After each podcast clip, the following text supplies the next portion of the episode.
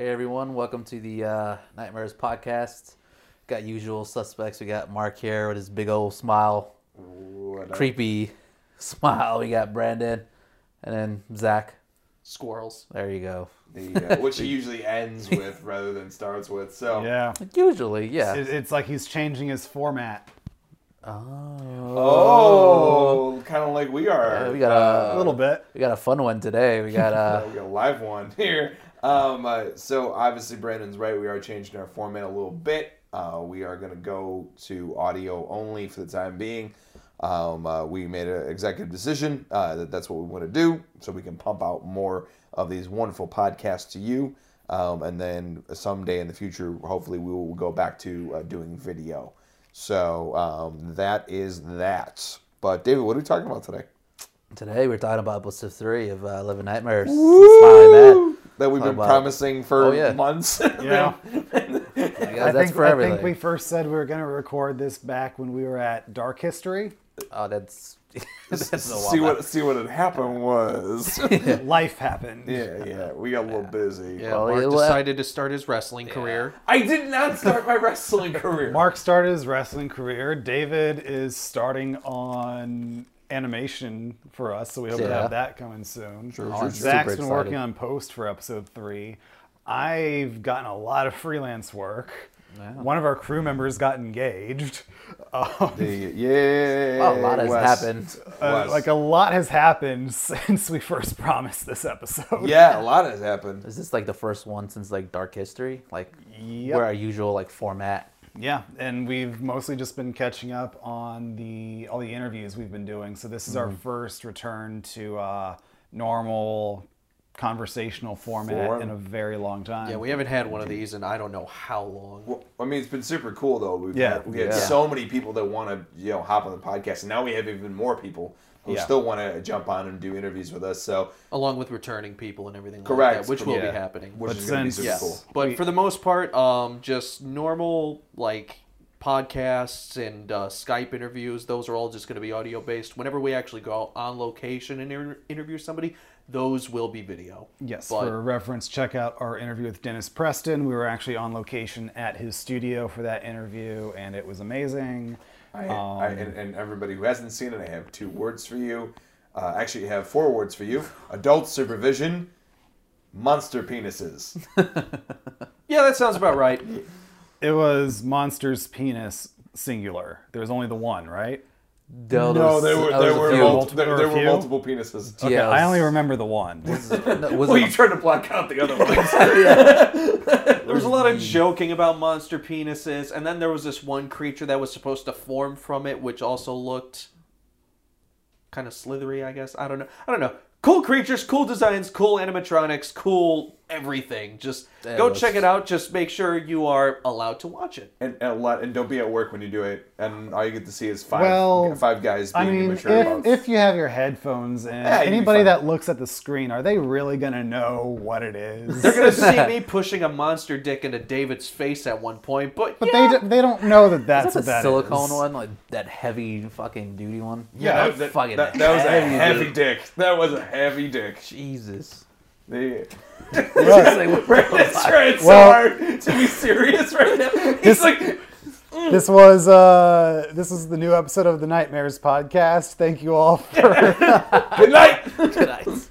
The uh, well, we've we've had crazier things. I mean, it had such a lasting impression that it's bleeding over into the next episode. So who cares? Well, yeah, you know, you don't remember. It's not every day you, don't- get to hold a monster penis in your hand and slap your face on the friend with it, Oh. or friend in the face with it. You tr- Squirrels. Try to. Well, at least at least not this week. The uh, that. That's our lives now.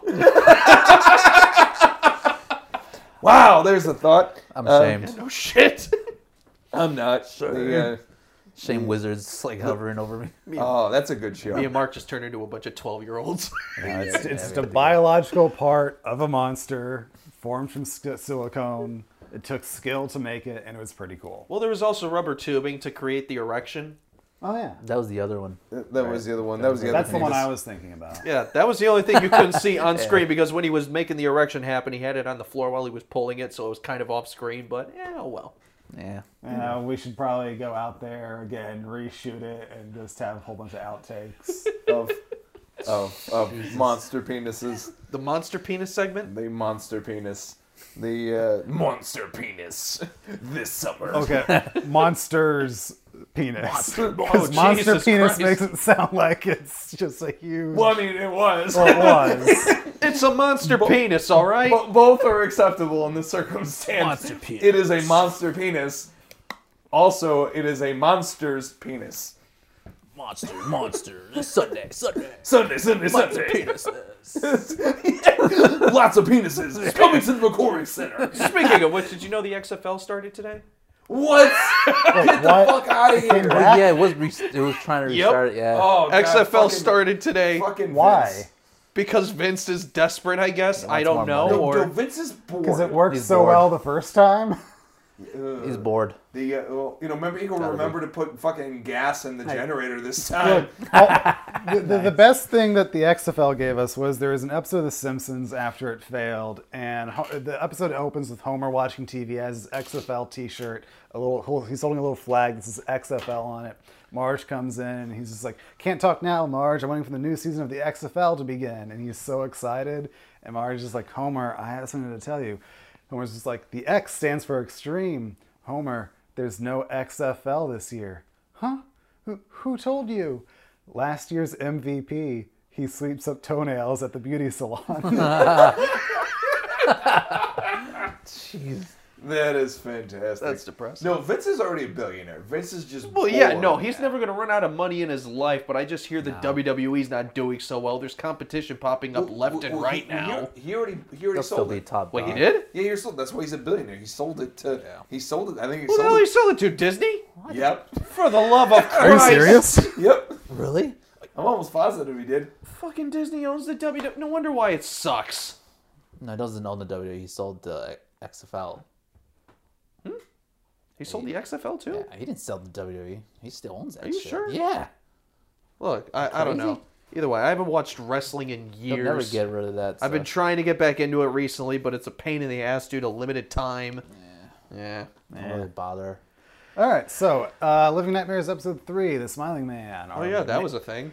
uh, going through the making of it. Uh, should we start with uh, pre-production or just get right to the filming of it?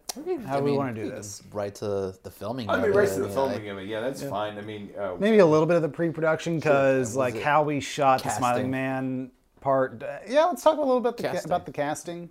could, could we talk about the one guy who randomly showed up to like auditions? Well, you know, what, let's talk about Alright. the auditions, uh, just because we had a hell of a turnout. Yeah, Um, I mean, 'cause we were talking our- about the- Zach, you were talking about a little bit today about how great the turnout was versus episode one, then episode two, then Yeah, episode three. so for the audition process for Living Nightmares, we've always posted on Backstage. And for episode one, we had about maybe five had- or six people. We had five submit, three actually show up. Yeah.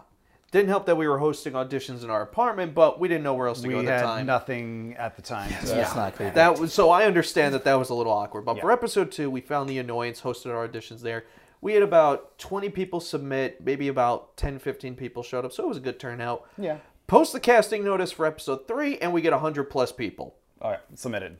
Yeah, 100 plus people submitted. I think around 30 to 40 actually showed up. give or take, and that was just a holy shit moment because I didn't never expected to get that type of turnout this early on. Maybe a few more episodes down the line, but for this, just wow. Yeah. 100 plus people within the first 24 hours too. It wasn't like It was over the fast. Yeah, it like was I think after 4 days I had to start like taking down notices like you can only submit for this role because it was like there's just too many people submitting and we can't fit it, all these We can people only into these afford times. so much time at the theater. Yeah, so Yeah. it was like, wow, this is something I never expected. It, it was great, Yeah. humbling, but at the same time, it's like, whoa.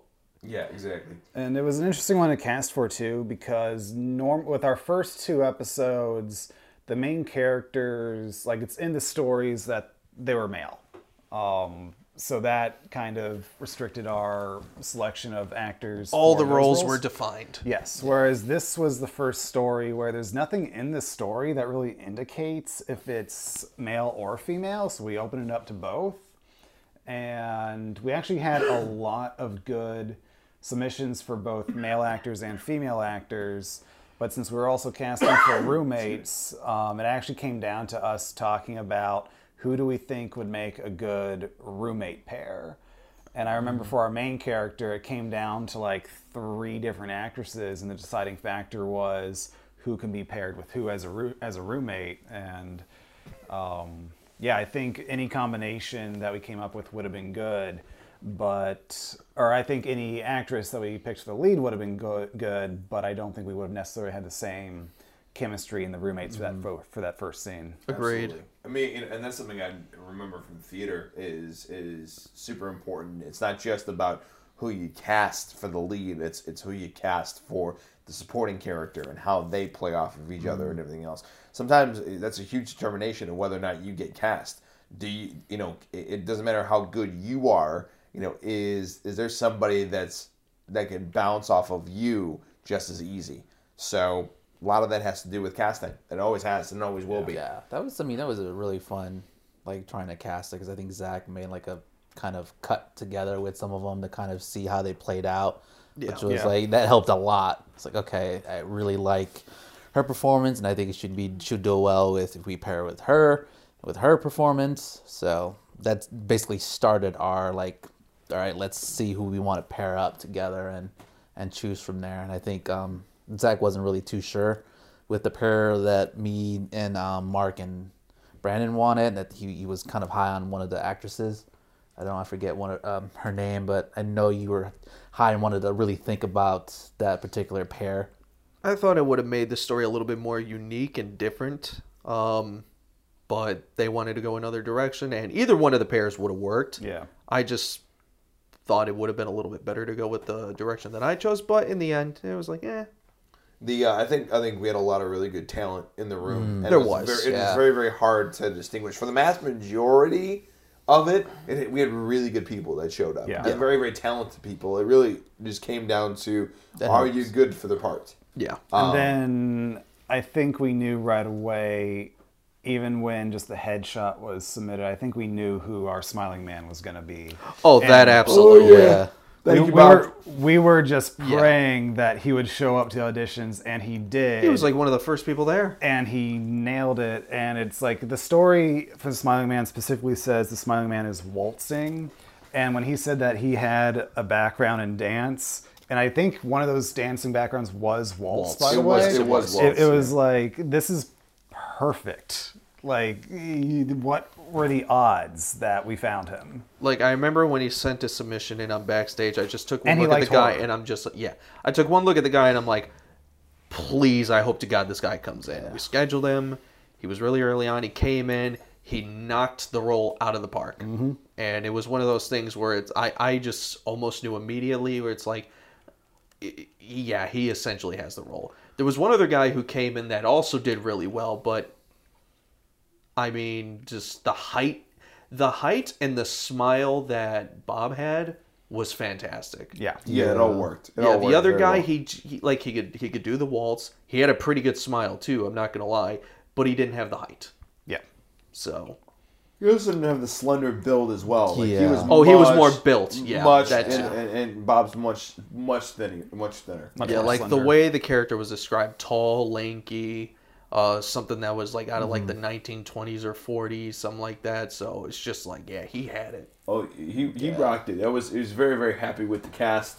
Um, I, the uh, Yeah, we got lucky with with with Bob coming in. We didn't. Did we have uh, a lot of submissions for the Smiling Man? I would we- there was only a few that showed Total up. submissions, there was at least five, I I, want to say, and total people who showed up was four, if you want to include the guy who walked in at the end. Yeah, which is a let's not. the, let's not uh, let's not include him. I think we got very lucky with the cast. Uh, uh, we actually caught Leica right before she was going to leave for a cru- for a Oh, cruise yeah. boat. Yeah. Hey, um, uh, and Brandon had a fair share of stories to share. Um, uh, the uh, but it was we were fortunate to grab her as well. Um, She was uh, phenomenal. She was great. Um, uh, the uh, obviously our lead actress uh, was the bomb. Yeah, Sarah was Um, yeah. fantastic. The uh, uh, it was it was a it was a treat to, to watch them watch them perform. Yeah. But the uh, we got lucky a couple times on, on set. There's one moment I'll talk about it when we're in production that I I, I think the the bullshit that we had to deal with got paid back in in one shot in particular. Um, uh, the uh, and I'll and I'll talk about it more when we get to the uh, uh, production side of things. But it was pretty fucking awesome to watch. Mm-hmm.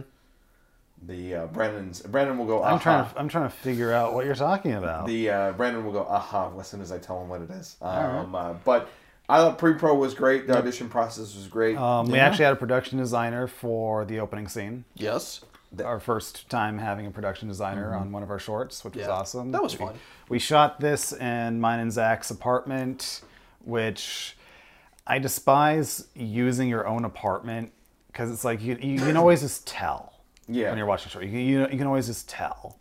And there are a couple things still in the short where it's like, okay, it does kind of give it away. But the fact that we were able to get like a fake brick wall made and everything, and a production designer actually put out some items to make it look like Girls live here. yeah, and not two filmmakers in their mid twenties who Two who dude filmmakers. Yeah, Yeah. who just love horror. Yeah. and one one of which is barely home anymore. so Yeah. um, so yeah, it's I think she did a fantastic job at making this look like two girls lived here, and the brick wall looked really good. Well, the funny, Yeah. well, the funny thing is, we started asking that additional question. Um, I don't, I can't remember if it was me or Zach. Um, uh, you know, I, Brandon always asks, "Hey, if you're not considered for this role, would you be willing to accept another role?" But the other question was, you know, do you have any other talents besides, you know, uh, um, besides acting? And then that's how we found our production. Well, she also put that uh, she was a production designer in her submission for. Yeah. the Oh, she did? show. Okay, Yeah, well, that's 'cause originally it's just like she had production design skills and she really good production design skills. She did a fantastic job making our living room look. the brick wall's made out of styrofoam. Yeah, the the- uh, she's too tough. The uh, for the budget that we had for the wall, I think it turned out pretty Yeah, well. I think, Oh, it was, I think it was only eighty dollars. Yeah, that's that's not bad at all. yeah. No. Like it was very cost efficient. Like she did a really good job on it. So yeah, you know, a bunch of cool knickknacks and stuff that she added to it, which I really And I. I liked that she had like the smiley face mug in there. that was fun. yeah, because you know, smiling man. I, I got uh, it. buddy. yeah. I got Yeah, it. I'll, I'll make sure to put a link in the description so you can go check out her like her website and everything like that. So if you ever, she's a local to Chicago, so So, and right. she's worth every penny. Yep, that that indeed, that indeed. Before we wrap up the uh, pre-production, you guys want to talk about the random guy who showed up to our auditions? Uh, actually, I no, do- no, no. You want to tell that story? Because You I was- tell it. just because it, well obviously we were holding auditions and um, we had the signs out of the uh, the theater um, for for for them coming in so then to know where they're- um, we're at and this random guy shows up to the audition wasn't invited wasn't scheduled on it He just came in on a whim. yeah, he came on on a whim and basically wouldn't leave. Sort of like um, assistants that were helping us with the audition process are like, yeah, man, this guy just came in and he kind of want to audition, but he's not on the schedule, and he, he And it- to we were kinda already leave. packed in the schedule as Yeah. it was, so we weren't really necessarily in a. We, It was we- one of those things where if no, like if the last appointment didn't make their audition, Yeah. then like fine. if, if this was like episode two where the appointments were spaced out, Mm-hmm. we could have taken walk-ins, but this one we were just so packed that it was. I'm actually surprised we were able to fit him in and still leave on time. I think we well, like I said, the last like person or two didn't come in for their audition, Yeah. so we were able to do it. So I'm just like, all right, fuck it, let's humor him. Yeah, so Yeah. we yeah, so we invited him in, and We certainly humored him. we invited him in just so that like, all right, we could just appease him and you know I just mean, we move gave on. him we gave him a serious audition. we did. But what what I pro- like what I like about the story is since he didn't know what the audition was for, because like the Smiling Man, it's he's waltzing and then he's doing like the Tom and Jerry walk. Walk. So it's like those are the movements in the story. So those are the movements that we had the actors do. Um, so we asked him to do those movements, and he's just looking at us like, "What are you guys making me do?" Like, Mind you, this guy's like in his 40s and everything, so I already know he's probably not going to get any of the roles because nobody is that old in this story or comes off as that old. Yeah. So it's just like, all right, can you even do these moves? And he kind of Kinda. did He- them. he did. it was like more like a Tom and Jerry kind of. Well- it's not what we were looking for, but it was just kind of weird. yeah, Uh, it was- it was more it- it awkward than anything the- else. Yeah, it was awkward. Yeah, it, it- wasn't the weird that we were looking for. yeah, And but then it- he said he was going to some Hollywood party or something afterwards Something or like something that. like that. I think I figured out towards the end. I, I'm, I'm almost positive, like at the end when we were shaking hands, I was like, "This dude's drunk." The, You know, I, uh, would, I wouldn't be surprised. the, uh, Granted, it was early in the freaking morning, so I don't know why the hell he's drinking that early. But yeah, it wouldn't it's actually- me. It wasn't that early. It was like one o'clock in the afternoon. The uh, That's Yeah, pretty freaking early. it was later. But than people, that. you know, people Yeah. get drunk that early. Either he, was, he was one of the last ones, and we had the space booked till like five, I think. oh, that, that- that- That's true. That makes a lot more sense. Yeah, he was. Uh, he was. Oh, he wasn't wasting time. No, not at all. Not at No. all. The, he, uh, he gave like I I think one of the things we had him do was like look in the camera and give give us like a weird like creepy look. Yeah. Dude, he looked looked, at he his literally face. looked, dude, he, the Oh way he my God. walked and looked, he literally it's like if you told a kid like act like a velociraptor from Jurassic Park and then like look around like that. And he did exactly that. And I It uh, was, I, Thanks! I will say it was entertaining to say it the was, least. It, was- it was and, that, and then he wanted to talk to us like for 20 minutes afterwards and I'm like like you need to leave. It was But weird. It was, I, like- I- I just think it's funny that we gave him a serious, like we gave him the serious Yeah. edition that we gave all the other applicants Yeah, for we did. Smiling Man, He but just- because he he, just- didn't know that that's what it was for. Yeah. I, I think he thought we were putting him on. oh, absolutely. Probably. There's no way he didn't think that. yeah, no, I mean uh, But like, He did give it like a creepy look, but it wasn't for this type it of. wasn't the uh, type of film. creepy we were looking Yeah, for. it was. It was, it was like a horny leprechaun. Horny leprechaun. Dude, it, he- I You were can't- there. You know what? You I were can't- there. I can't really see that, but but if You were can, there. Good for you. Good for you, you. you've watched you watched the leprechaun films, and Speaking of which, they're making another one apparently. I regret that I have. The, uh, Yeah, I, I saw an article about it on Bloody Disgusting the other day. There's a new so leprechaun coming out. once we're done Yeah. recording this, we're watching Leprechaun 4 in space, right? I Uh, no. no, we're le- watching Leprechaun in the Hood. Leprechaun Back to the Hood. No, You know, I just want to see Leprechaun: The Adventure Home. Moving on. Um, awkward uh, silence. so we had some fun in production. Um, I have one more thing for pre-production. Oh, okay, Um, buddy. Just like the amount of camera tests that we did. Oh yeah, Uh, we did because camera tests, yeah, the and we actually did rehearsals, which was nice. We were able to do rehearsals. It was like two nights of rehearsals and an additional night of testing with just Zach and myself. And we shot it at an, an, in an underpass just down the block from where we live. And uh, the color temperature of the lights in this underpass were so yellow orange that none of my lights or gels matched. Like, and because we're outside, we don't have any power, so we had to use the battery power, powered LEDs that I have, which are daylight balanced, but of course I have the tungsten filters. And it got to the point where we had like quadruple tungsten on these lights, and it- we were heading in the right direction, but we were still nowhere near matching it. Um, which was and it's like, and the more tungsten filter you put on it, the less light is going to come through because you know you're putting filters on it. So, it, so if we were to get to the point where we do match, it's is the light even going to be able to do anything at that point? Probably not. Um, so we had to decide, okay, how can we film this without using our lights? Luckily, I have this color chart that can be used to um, correct the colors. So really, for every shot, and even the custom white balance in my camera, it was like it was the color of the lights in the underpass were too extreme for the camera, so we couldn't even get white balance in the camera.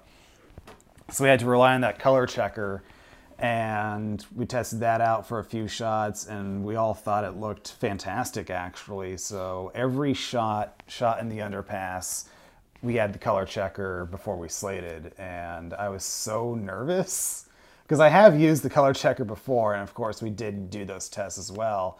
But I've never had like a whole like this was the sequence that was dependent on the story working. Yep.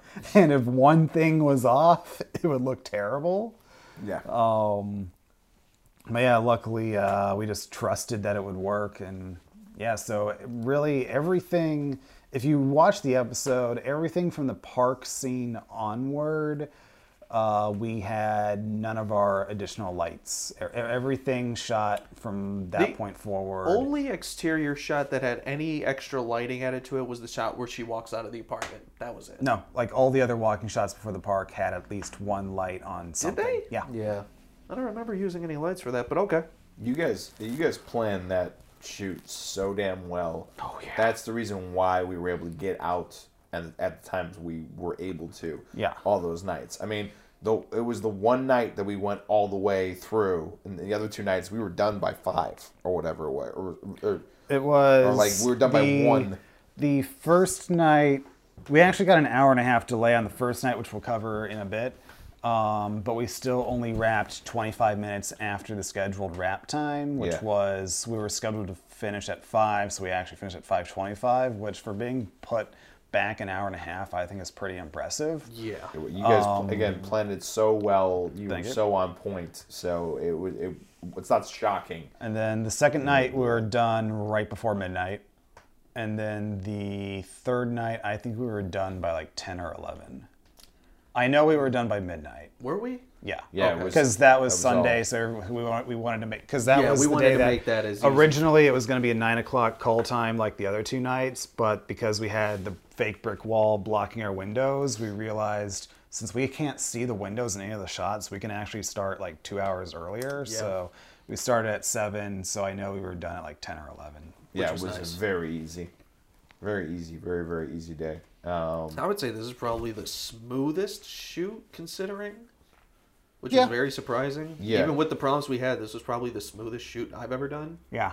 And the funny thing is, we only had that. Pro- we had two problems in the whole, in the whole thing. That and then and then the, the crazy lady that wanted to borrow one of our phones at like three in the morning. But that was it. Oh yeah, I forgot about that. Yes. Oh, it was so meaty. It, it was just like, fucking just go away. We had so Leave us many. alone. We had so many better stories from that from that like positive stories from that. Yeah.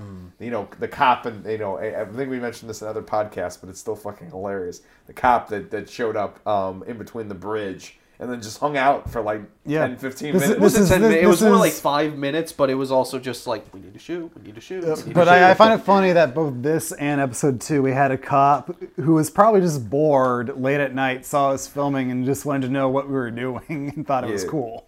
But I mean, I mean, this one though was so much more up close because I mean, you have the sidewalk on the left side, you have the the little medium that holds up the bridge where you can kind of hang out in the middle, and then you have the other sidewalk on the other side, and I think it was you or Zach hanging out in the medium. It was me, Brandon, um, essentially the grip crew, Jill, and the uh, lead actress. And uh, you guys literally hanging out in the medium and everything else while these fucking cops just pull up and you guys are bullshitting, talking.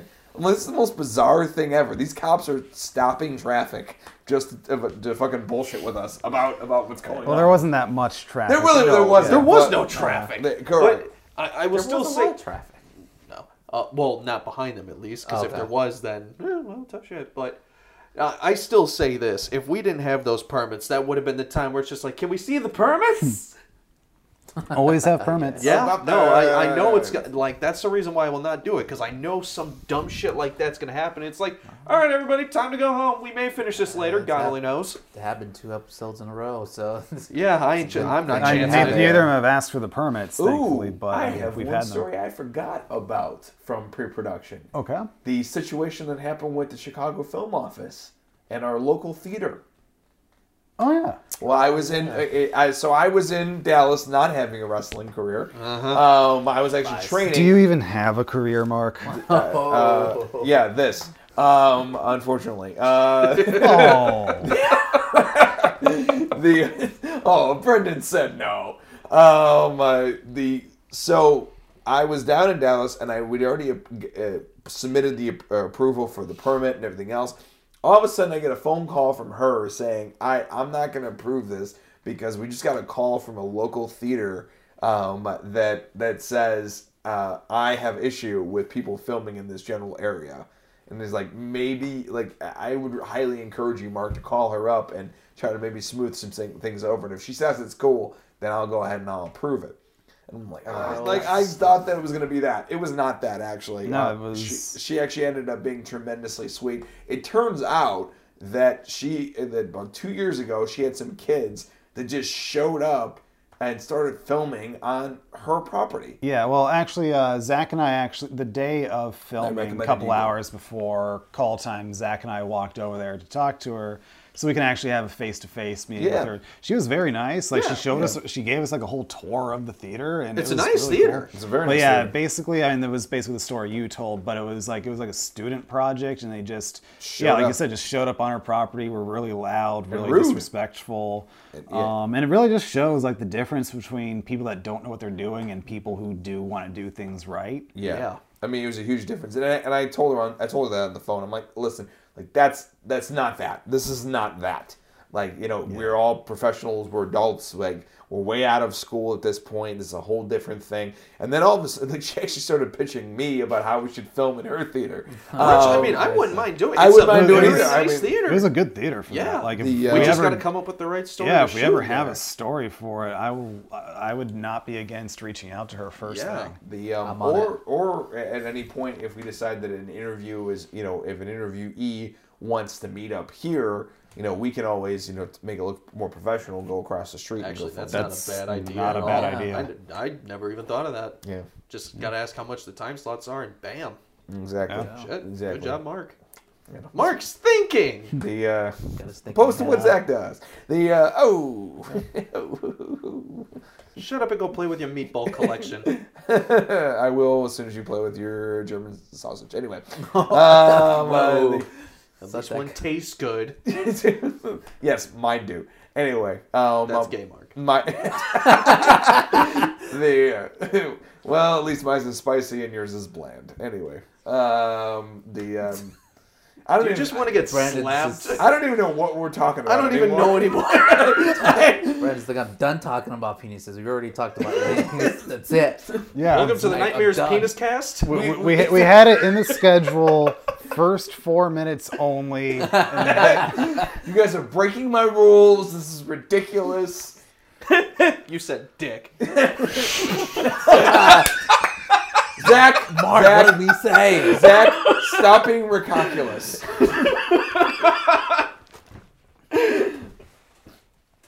Ridiculous. Ah, I see what you did Eh. there. And scene. It's over. it's done. That's what Move she on. said. D- Dick is Dick is it? Dick it? Is it? Is it? How many times can we say penis in this podcast? Zach, when you edit this, it's your job to count. The uh, one penis, two, penis, three penis. Just, gonna put, just, just put the penis counter in the bottom left corner of the screen. Just one I dick, said two penis dick, again. three dick, four dick. Five And every dick, time six the- dick, seven dick, eight dick. As the number increases, we're just gonna put a picture of Wes getting bigger and bigger and bigger on the other side of the screen. Why? Because why not? Dude, I, you know what? I, I, I, you guys Stop can't. dicking around. He guys. does not deserve to be by you. Did you guys? Let's move on. Did you guys can't see this, but Brandon is just more and more questioning his life choices right now. Like, what the fuck am I doing here? And these are the best friends I have. This is the best I could do. This is the best I've been given. Sorry, buddy. He's gonna, no, he's gonna be thinking, Son of a this is bitch. not the best thing. I'm sorry. I didn't mean to make you feel crotchety.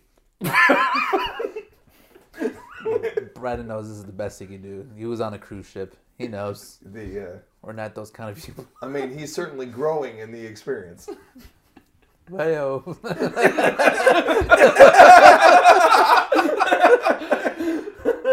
Oh Jesus Christ! Brandon's so close to say, you know what? Fuck this. All It's right. like, all right, this podcast is done. I am out. Ah. so moving on to principal photography. Sure. This is ridiculous. Hey, David, it's ridiculous. It's Get it right. ridiculous. It's ridic. All right, now I'm done. Penis. Damn it, Zach. You're done starting it all over again. Just always try to get the last word in. The, oh, he Son always of does. bitch. He always does. God damn right I do. Oh my god. All right, production. It was fun. The uh, let's talk about it. Production. The- So we had three nights. Uh, first work. night was going to be the entirety of the Smiling Man sequence. Which it was. Uh, second night was going to be everything else that is outside, and the third night was going to be everything in the apartment. Yes. Um, we did three nights of testing, and we always went out there around the time that we were going to be going out there for the actual shoot. And during that time at night, it's dead. Like maybe a, may- maybe a car here or there, mm. or somebody occasionally walking by, but for the most part, pretty dead. Looking out there right now. Dead. It's dead. Yeah. It's dead, and it's not coming back. well, it's winter. Um, it is winter. Right it's now. gonna be dead. Um, so then the night of filming, it's the crew got here, the cast got here, we set the camera, we set up for sound, we did a little rehearsal with the actors, we rehearsed the shot, we were ready to go. Zach calls sound ready, ready, camera ready, ready, roll sound, speed, roll camera, speed, action. And then, uh, Everyone and their mother decides to come out for a walk, a drive, a stroll, a bike. I don't know. Yeah, it was like Just- as soon as he said action, like everything was dead before that, but as soon as he said action, it was like everybody just came out of the woodwork. it's just like, yeah.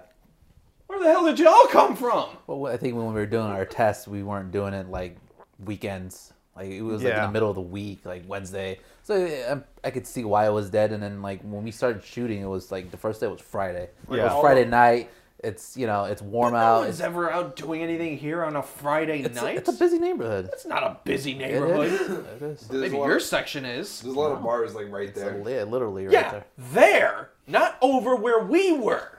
I guess there's a lot of walking around, and then also I think that theater that we talked about was actually letting out as well. Maybe. so that's part of the problem as well. No, I don't think they were doing No, anything like that day. the, the people that were interrupting our shots weren't coming from that direction. Yeah. No, okay. I think they were coming from the train station, like right there. Uh, that that's was like that would be door. more or less what I would. Yeah. Yeah, guessed, yeah. But I, I know the theater wasn't showing anything that night. So. And then Zach, hey, what happened next? Oh yeah, somebody died right down the street.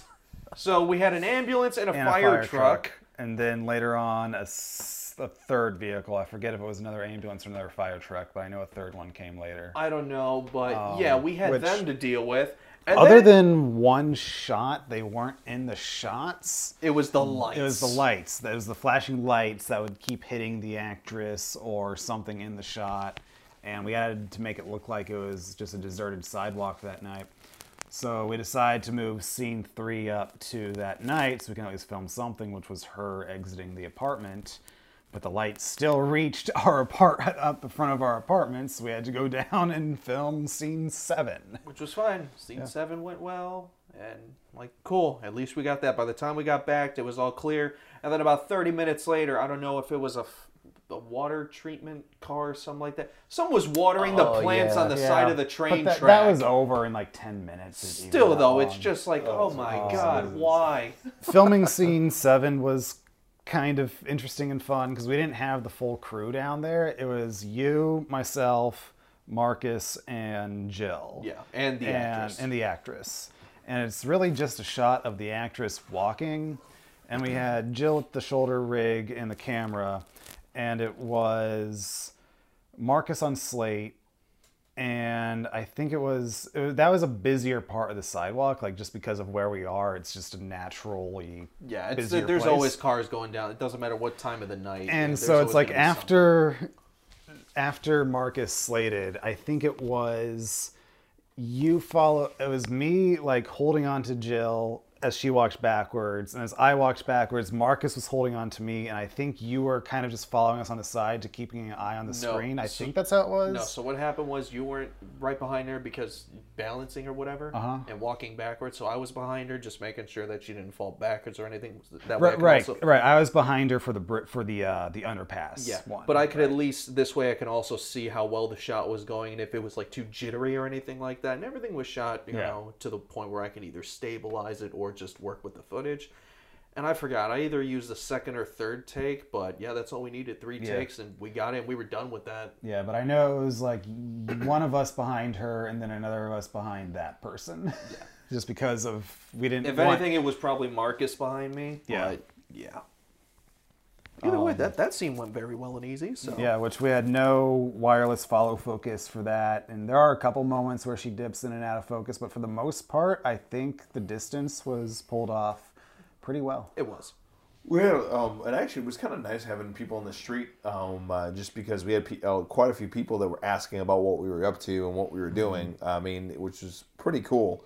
Um, and we were able to, to, to go over and talk to a few people and have you know a few people uh, you know engage, and we did get a decent you know viewer count after that as well. Just people just walking around on the street.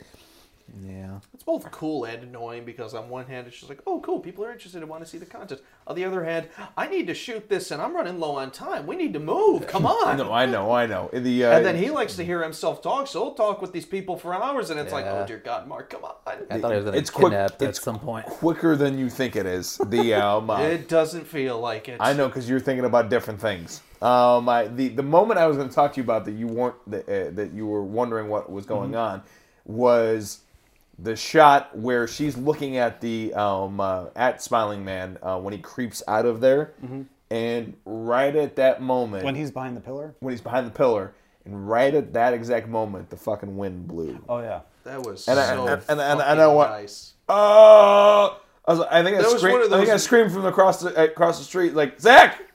He's like, "You're seeing this shit, right?" That was one of those moments where I'm like, if somebody were to fuck that up, I would have been pissed. The, I knew That's you the guys. thing that made it in, right? oh yeah. Oh yeah, absolutely. The um, Like I knew for I knew as soon as that shot was over, I'm like, all right, that that one's getting in there. You didn't. You didn't have a Benjamin Button moment happen, thankfully. Do, do you know this story? No, No. Okay, so have you all seen Curious Case of Benjamin Button? Nope. No. not not in a long time, bro. None of you. you I- but I- you've seen I, it. I saw it. So Okay, so there's bro. one shot. It was like all over the ad. So if you haven't seen the movie, you've probably seen this shot. But it's of old Cate Blanchett walking with toddler Benjamin Button. Um, do you guys know the shot? It's a pretty famous shot. I'm gonna see if I can find it real I think I know the quick. shot. Um, These little Velcro strips. I, don't I know, they're very fun. am not finding Easily it, but amused. basically Yeah. the the camera is behind the two of them. It's towards the end of the movie, and it, it's basically so Cate Blanchett's holding on to the hand of the toddler, and the toddler, and then they stop. The toddler looks up at her and asks her for a kiss. She bends down and kisses him, and that was not in the script at all, but it just looked perfect for the shot. And the camera operator is just so excited that he actually caught this. Like he let go of the tripod to give a thumbs up to the director, and then the camera starts to pull forward. But luckily they got it. But luckily they got it before he let go, so the shot is still in the movie. But yeah, That would have. That would have sucked. Oh, I would have been infuriated. It's Dude, I- just like, which what is are you doing? kind of the opposite of what happened at the end of Bug. Uh, David and I and his wife saw a screening of William Friedkin's Bug at Music Box. Michael Shannon and Tracy Letts were in attendance, which was pretty cool. But they told the story of the final shot when the hotel room was like on fire, and they actually set the set on fire. And basically, it was so hot that, like, actually, the DP's eyebrows got singed off, and everybody had to like evacuate the set like as soon as the flames went up, and they left the camera behind. and so the final shot is of the camera just like tilting up, looking at the burning ceiling.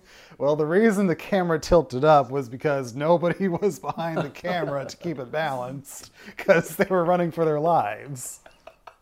Yeah, they overdid it. I'm surprised they On the managed to save the footage. What year was this movie? 06, I think. I think it was shot in 05, released in 06. Shit. All right. Yeah. Insane. So this was the shot in film days. Yeah, I was gonna say, how the hell did the footage survive? Right. That's That's, amazing. that is amazing. like of everything in that said story. He's- I think he was surprised that the footage did. Yeah, which is, it's it's not a movie I particularly care for. Like it's got its merits, but it's like if Michael Shannon and Tracy Letts weren't there, I probably wanted to have seen it. I did appreciate it more this time than the first time, but like I I, I like how during that one sex scene between Ashley Judd and I think it was Michael Shannon's mm-hmm. character.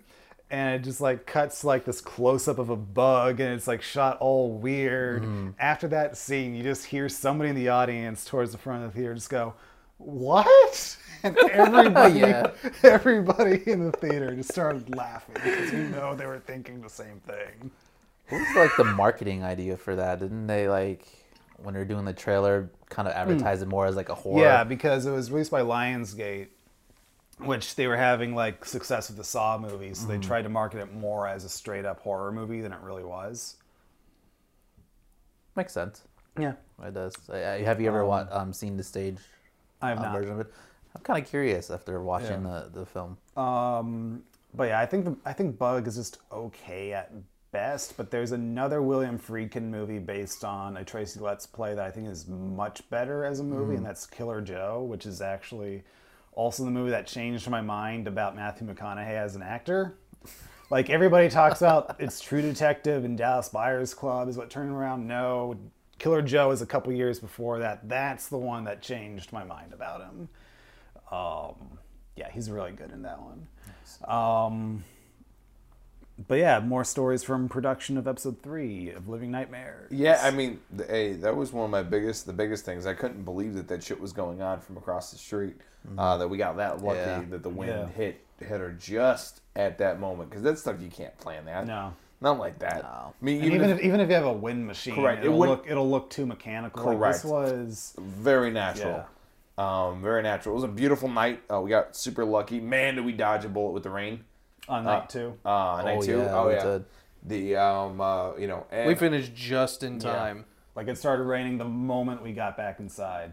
the um, and I've never seen a, a crew member so happy to get a gluten free pizza. uh, like unlike Jill, rolled Oh, yeah. up rolled up the whole damn thing Yeah, and, ate, and ate the whole thing like a No, no, no, she didn't roll, roll it up. It's like she was holding on to the thing uncut, just like eating Oh, it like a donut. Hysterical. The um, uh, she, she reminded me of like that one gremlin eating the gingerbread man. yeah, yeah, that makes sense. The um, uh, yeah, I mean, uh, it was uh, it was a fun time with the crew. Um, I mean, the, the good part of it is it's all the usual suspects. We have people that we want to have on crew, uh, and and everybody is great. Um, uh, the picture of uh, Brandon, Z- uh, Brandon, me, and Marcus underneath an umbrella Yep. is pretty fucking hilarious. Uh, we went over to a park and uh, to, to film, and we all sat under an, the same umbrella, um, or two umbrellas. Three Well, umbrellas. Three of you had an umbrella. And then um, uh, while uh, while Brandon shot, and then uh, the actress actually took that picture for us, which we really appreciated. Yes, thank you. The um, And you guys uh, are trying to figure out who took the picture. And I was like, oh. And I was like, right, there was an actress there. Yeah, we had to shoot something. yeah, we weren't just there for, for just for the fuck of it. No, we want to go. uh, we want to go um, shoot the trees just for no bloody reason. the It's a, it's uh, a I fun mean, shoot. It was definitely a tough shoot too. Yeah. But we we had the right people. Like we had Jill on camera, and she had to like follow Bob as, as he waltzed. Yeah, we had uh, both Wes and Wes and Jill pretty much alternated between camera operating. Anything on a tripod was Wes. Anything that was on a shoulder rig that night was Jill. Anything that was shot on night two, except for the park, was Wes. Uh, the park was me because we had to be minimal crew for logistical reasons. And then anything at the apartment was me, except for the opening shot, which was me handing off to David. Yeah. Which was uh, also another tough shot, but I, I think we practiced that shot what like two, three times. We're like, all right, Yeah. got No, it. No, you practice it way more. There's a bunch of takes in there of you two just practicing. I'm like, Was where the fuck's the starting take? the uh, I I, I think it took us like seven actual takes to get it right. Maybe total. I don't remember how many actual takes. It was like took. se- I know it was an odd number. It I think it was was. seven or nine. but the, the, practice like takes, or is like that the actual? Like Thir- the actual slider shot, the slider pan shot, where you guys had at least 13 or 14 practice takes on that one. I'm just like, Maybe. nope, this ain't it. Nope, this ain't it. Nope, this is this one. it? Maybe nope, it's another practice. Hey, look, there's di- the, yeah, fucking Victor. the um, the crew was very accommodating towards the end of that first night. I know that we do push over, um, uh, but uh, it was it was very it was an easy thing to convince them to stay an extra 25, Yeah. 30 minutes. Um, uh, they're always super down. Thankfully. I- honestly, the funny thing is, like, I'm almost coming up with having short coming up talking about anything for production because it went so smoothly. Because you guys planned Yeah. it so well and you did all Um, those. I actually want to give a shout out to Victor. He had a pretty neat idea for the apartment scene. Uh, so there's that lamp next to the couch, and he was talking about how the um, it was either the DP or the gaffer for House of Cards. Whenever he has a lamp like that, to control the spread of the light, he just places a soda can over the bulb. So, yeah, he wanted to control the lamp, the spread of the light bulb coming from the lamp that way. That's interesting. So and for some, I don't know how, but we had no soda cans in the apartment, no empty ones or anything for me to Well, drink. that's because one, I trying to stop. I was. but I didn't drink even soda even for a while. even with, but and we had craft services for crew. So Bottles. it's, oh yeah, we used bottles. That was it. Yeah, we almost always. yeah, use we went to uh, what was it, Sam's Club? Yeah. Yeah, we just picked Yeah, up so like I a- just- Well, I mean, went we, to, uh, you and I ran or made a couple runs and everything. I think everybody made runs for that. We had a once again we had an awesome craft day. But yeah, yeah, but we I, didn't um, waste as much money this time. But yeah, so I ran out to 7-Eleven, got an orange soda, just like chugged it in like 10 seconds. and then he took a box cutter and just cut off the ends of it, put it over the bowl. And, Oh, I thought he put the whole damn can on. I'm like, how the No. hell do you hide that? The uh, That's yeah, interesting though. that is Yeah. actually pretty fucking cool. and I really liked the way it looked. So The- Some, at least something good came out of House of Cards. Oh. oh Not Kevin Spacey's penis. yeah, and we're There we back. yeah, everybody was good. And then the uh, the one close up of Bob waltzing, uh, we had to teach Jill how to waltz right then and there. Actually, no. uh, Bob taught Jill Yeah. how to how to waltz. He was a teacher for like a good 15 minutes. Yeah, yeah. no, Actually, I It think wasn't that's that what, long. I think that's what he does. Yeah, too. that is what he does. Yeah, he teaches. Yeah, Nice. The uh, Good one too. Yeah, yeah, very.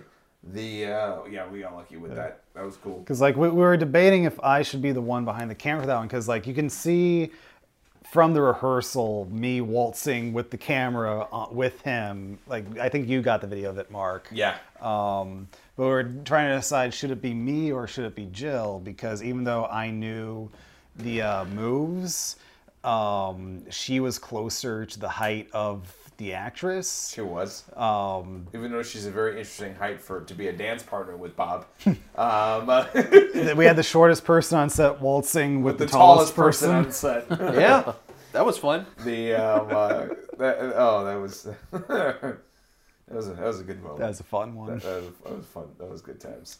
Fun! The um, uh, but yeah, overall, I mean, it was a really really strong uh, uh, set. It was fun.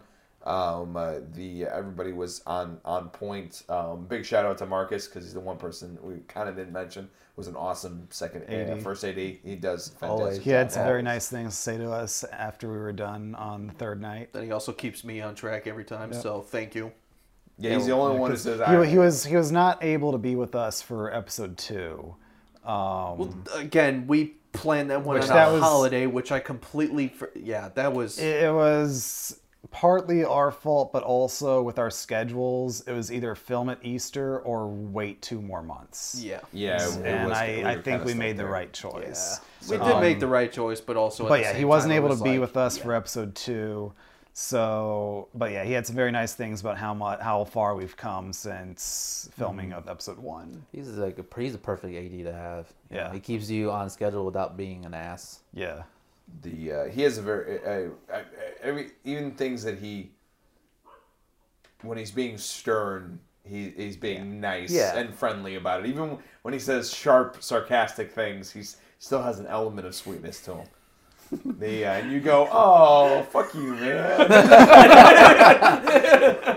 The um, uh, he's he's good people Opposed to when Wes says something sarcastic, you just shut the fuck up, Wes. Oh, I like Wes. Wes I do just too. I do sounds- too. Wes just sounds angry too often, but other than that, he's great. The, the um, we have a He's a very passionate individual. He, Sure. he has a lot of passion, you know. the, the uh, I know the uh, I For the most part, we've been getting lucky too with like audio. Yeah, because every Yeah. episode that we've done, we have somebody different on Like audio. the, uh, Colin was great for episode two. Hunter was great Hunter for was episode three. Episode three. Yeah. I, I, I was sa- I was satisfactory for episode one. Thankfully, we We needed to. minimal audio for that one. As long as you were able to record lines fine, I could work with it, and I did. So It wasn't that bad. At least you had me on, you know, boom. Yeah, that, that definitely Yeah. helped out. although you guys are still dicks for having the boom in the last shot That's of not my job. That's the camera app. I cannot see. the uh, Which- the eye line. I, I, I'm, I'm just gonna out. say, Wes was the cam op for that shot, and Wes was the one that caught it during post production. So post. he did catch it. He caught it, was literally just- the day before. it was a little release. later than we would have liked fucking to. catches But everything. the Caught- man did do his job. It catches catches Marcus's leg in the in the dark bathroom in episode three. Yeah. Oh yeah. And you go, It's not there anymore. No, I know. The um, I there- actually there, there- there's another thing in that shot that Zach and I noticed that we will not be telling anybody There was nothing there, Brandon. I Yeah, don't know there's what you're nothing talking there. about. I already I already know what you guys are talking about. no, you don't. No, you don't. Oh, I do not. You know? don't. Yeah, because d- there was nothing there. You don't know this one. I do. I do know his uh, his predator uh, um, sign above above his room. There's no there. predator sign there, Mark. They, uh, I know. that, Which actually you did do a good job removing. yes, you did. Yeah, because it was never there. The, uh, It, it's nailed right above his door, so we couldn't really remove it without damaging it. So yeah. he did a very good job at painting it out. Yes, he did. Very good job. Again, it was never there. The uh, sure, Zach, sure. The um, uh, but uh, but yeah, you know what though? The funny thing is, I was in I was in that bathroom because I because I was helping out with uh, with a couple of things, and I was like, oh shit, I hope that's not me. And I saw shorts, and I'm like, nope, that's Marcus. nope, that's not me. And- just thinking to himself, "Oh fuck, I did it again." Oh wait, never mind, it wasn't me this time. Yeah, the uh, um, yeah, it was great. the uh, super great. But um, uh, but yeah, it was overall it was a great great production. Um, it went very smoothly. Um, again, it just comes down to you, your guys' excellent planning with with that. That's the reason why it, Yeah, it was, went uh, as smooth as it went. We did rehearsals, and the interesting thing is we only had the actress for the first night and the actor for the second night of rehearsals. Yeah, so they didn't rehearse So- together, but they still Yeah. everything still Um, went but very we well. still captured shots and we basically filmed our storyboards and so at the end of it zach was able to do like a little pre-edit of what we shot from the rehearsals and then i took screen grabs and put together like a whole like storyboard packet that i sent out to the camera crew um, and i also put in the color checker or the color chart test in there as well so yeah i I think we did a very good job at getting people on the uh, same page as us of what we're trying to do. Oh yeah, absolutely, absolutely. The uh, you want to go and talk about post, buddy? Eh? Eh? The uh, it's pretty. Yeah, I mean it's pretty on point. I mean Wes Wes spotted a few things that we needed to fix. I'm sure he. Uh, Yeah, I mean, he's he's always going to spot something. But God, the anal, Good. anal retentive. Good. Of Wes. yeah, no, I, like I said, if anybody's going to spot anything wrong, it's him. So if you I, want I would, somebody I would to fi- rather Yeah. Wes catch it Then- in Oh, post production absolutely. than have somebody else catch it after it's released. and put it into the comment section. yeah, exactly. Just So super great. But yeah, he caught a few things. I fixed them up. Um, so there shouldn't be any like visual glitches or anything that shouldn't be there. Like everything that's supposed to be there is there. Everything that's not supposed to be there, well, it was never there to begin with. Sure, buddy. I like that this was our first episode where I was actually able to do some color grading on it. I didn't go for anything too extreme, but like the first episode, we literally just put the LUT on there and that was it. Uh, the second episode, we put the LUT on there and then I went in and just adjusted some contrast on a few shots, and that was pretty much it. Uh, this one, I was actually able to get a little more precise with everything. Um, what I tried to do, I wasn't able to keep with this for every scene, but I think the vast majority of the short, pretty much I tried to put a little more cyan into the highlights, and I tried to make the skin tones just a touch more red. Very subtle things, but um, I don't know. I think it makes a little bit of a difference. Um, and then uh, the uh, because of the color checker, the Smiling Man sequence is a bit more saturated than everything else, and that was kind of a difficult scene to, to match a few shots to. But once I was able to see like how it was edited together, I was able to make the adjustments. So that that scene did require a couple passes, um, and then there was a bit of a progression to the color during that sequence as well, if you really pay attention to it. Uh, but the hardest scene for me to color was actually the opening scene in the apartment. Which was interesting. Yeah, because we never really got like an actual two shot of the uh, conversation. Um, or the only two shot we did get was an over the shoulder, so it wasn't Yeah. like we had both their faces in the frame. So their dialogue, their close ups were very separated and everything. So I had to match every, I had to make it look like everything was in the same space. And then the opening shot also had the TV, which was a different color temperature than the rest of the lighting. Um, so I had to do another version of the opening shot that was graded for. I did two or three two or three versions of that opening shot. One was the um the actual grade. The other was graded just for the TV, and Zach masked out the TV and the shot and just basically put them on top of each other. I feel like there was a third one too, but I forget what it was. No, there wasn't. Okay. Not, qu- and nothing quite like having episode one playing on the TV as as we're uh, in the episode of three. Yep. Yep. Little little little cross promotion there. Always always love that. Always dig that. And then to do that opening shot, it was we have maybe maybe No three, space? three feet between the couch and the TV. If that. If even that, like maybe two and a half. I would say three more towards two feet than Yeah. anything else. Um, and basically, we had the actress on the couch, uh, and that was Leica. And I spent like an entire day just like measuring two tripods and a slider and getting and choosing what the right lens was, which we had to go with the 12 millimeter. And I was like, if this 12 doesn't work, our only other option is the fisheye lens, The Jill which- lens. the Jill lens. Um, Such a fun lens. You can't hide from it. It sees all. have, have we ever covered why we call it the Jill lens on the show? Yeah. Yes, yeah, we Okay. talked we talked we talked about the story. Yeah, which I mean, just to briefly recap, it's Jill, who is probably our shortest and smallest crew member on Zach's uh, senior film uh, project called Penchant. Uh, there was a shot where we're using the seven and a half millimeter lens, which is basically a fisheye lens, and it sees like everything. And Jill is off to the side, straight back on the wall, just like up against the wall.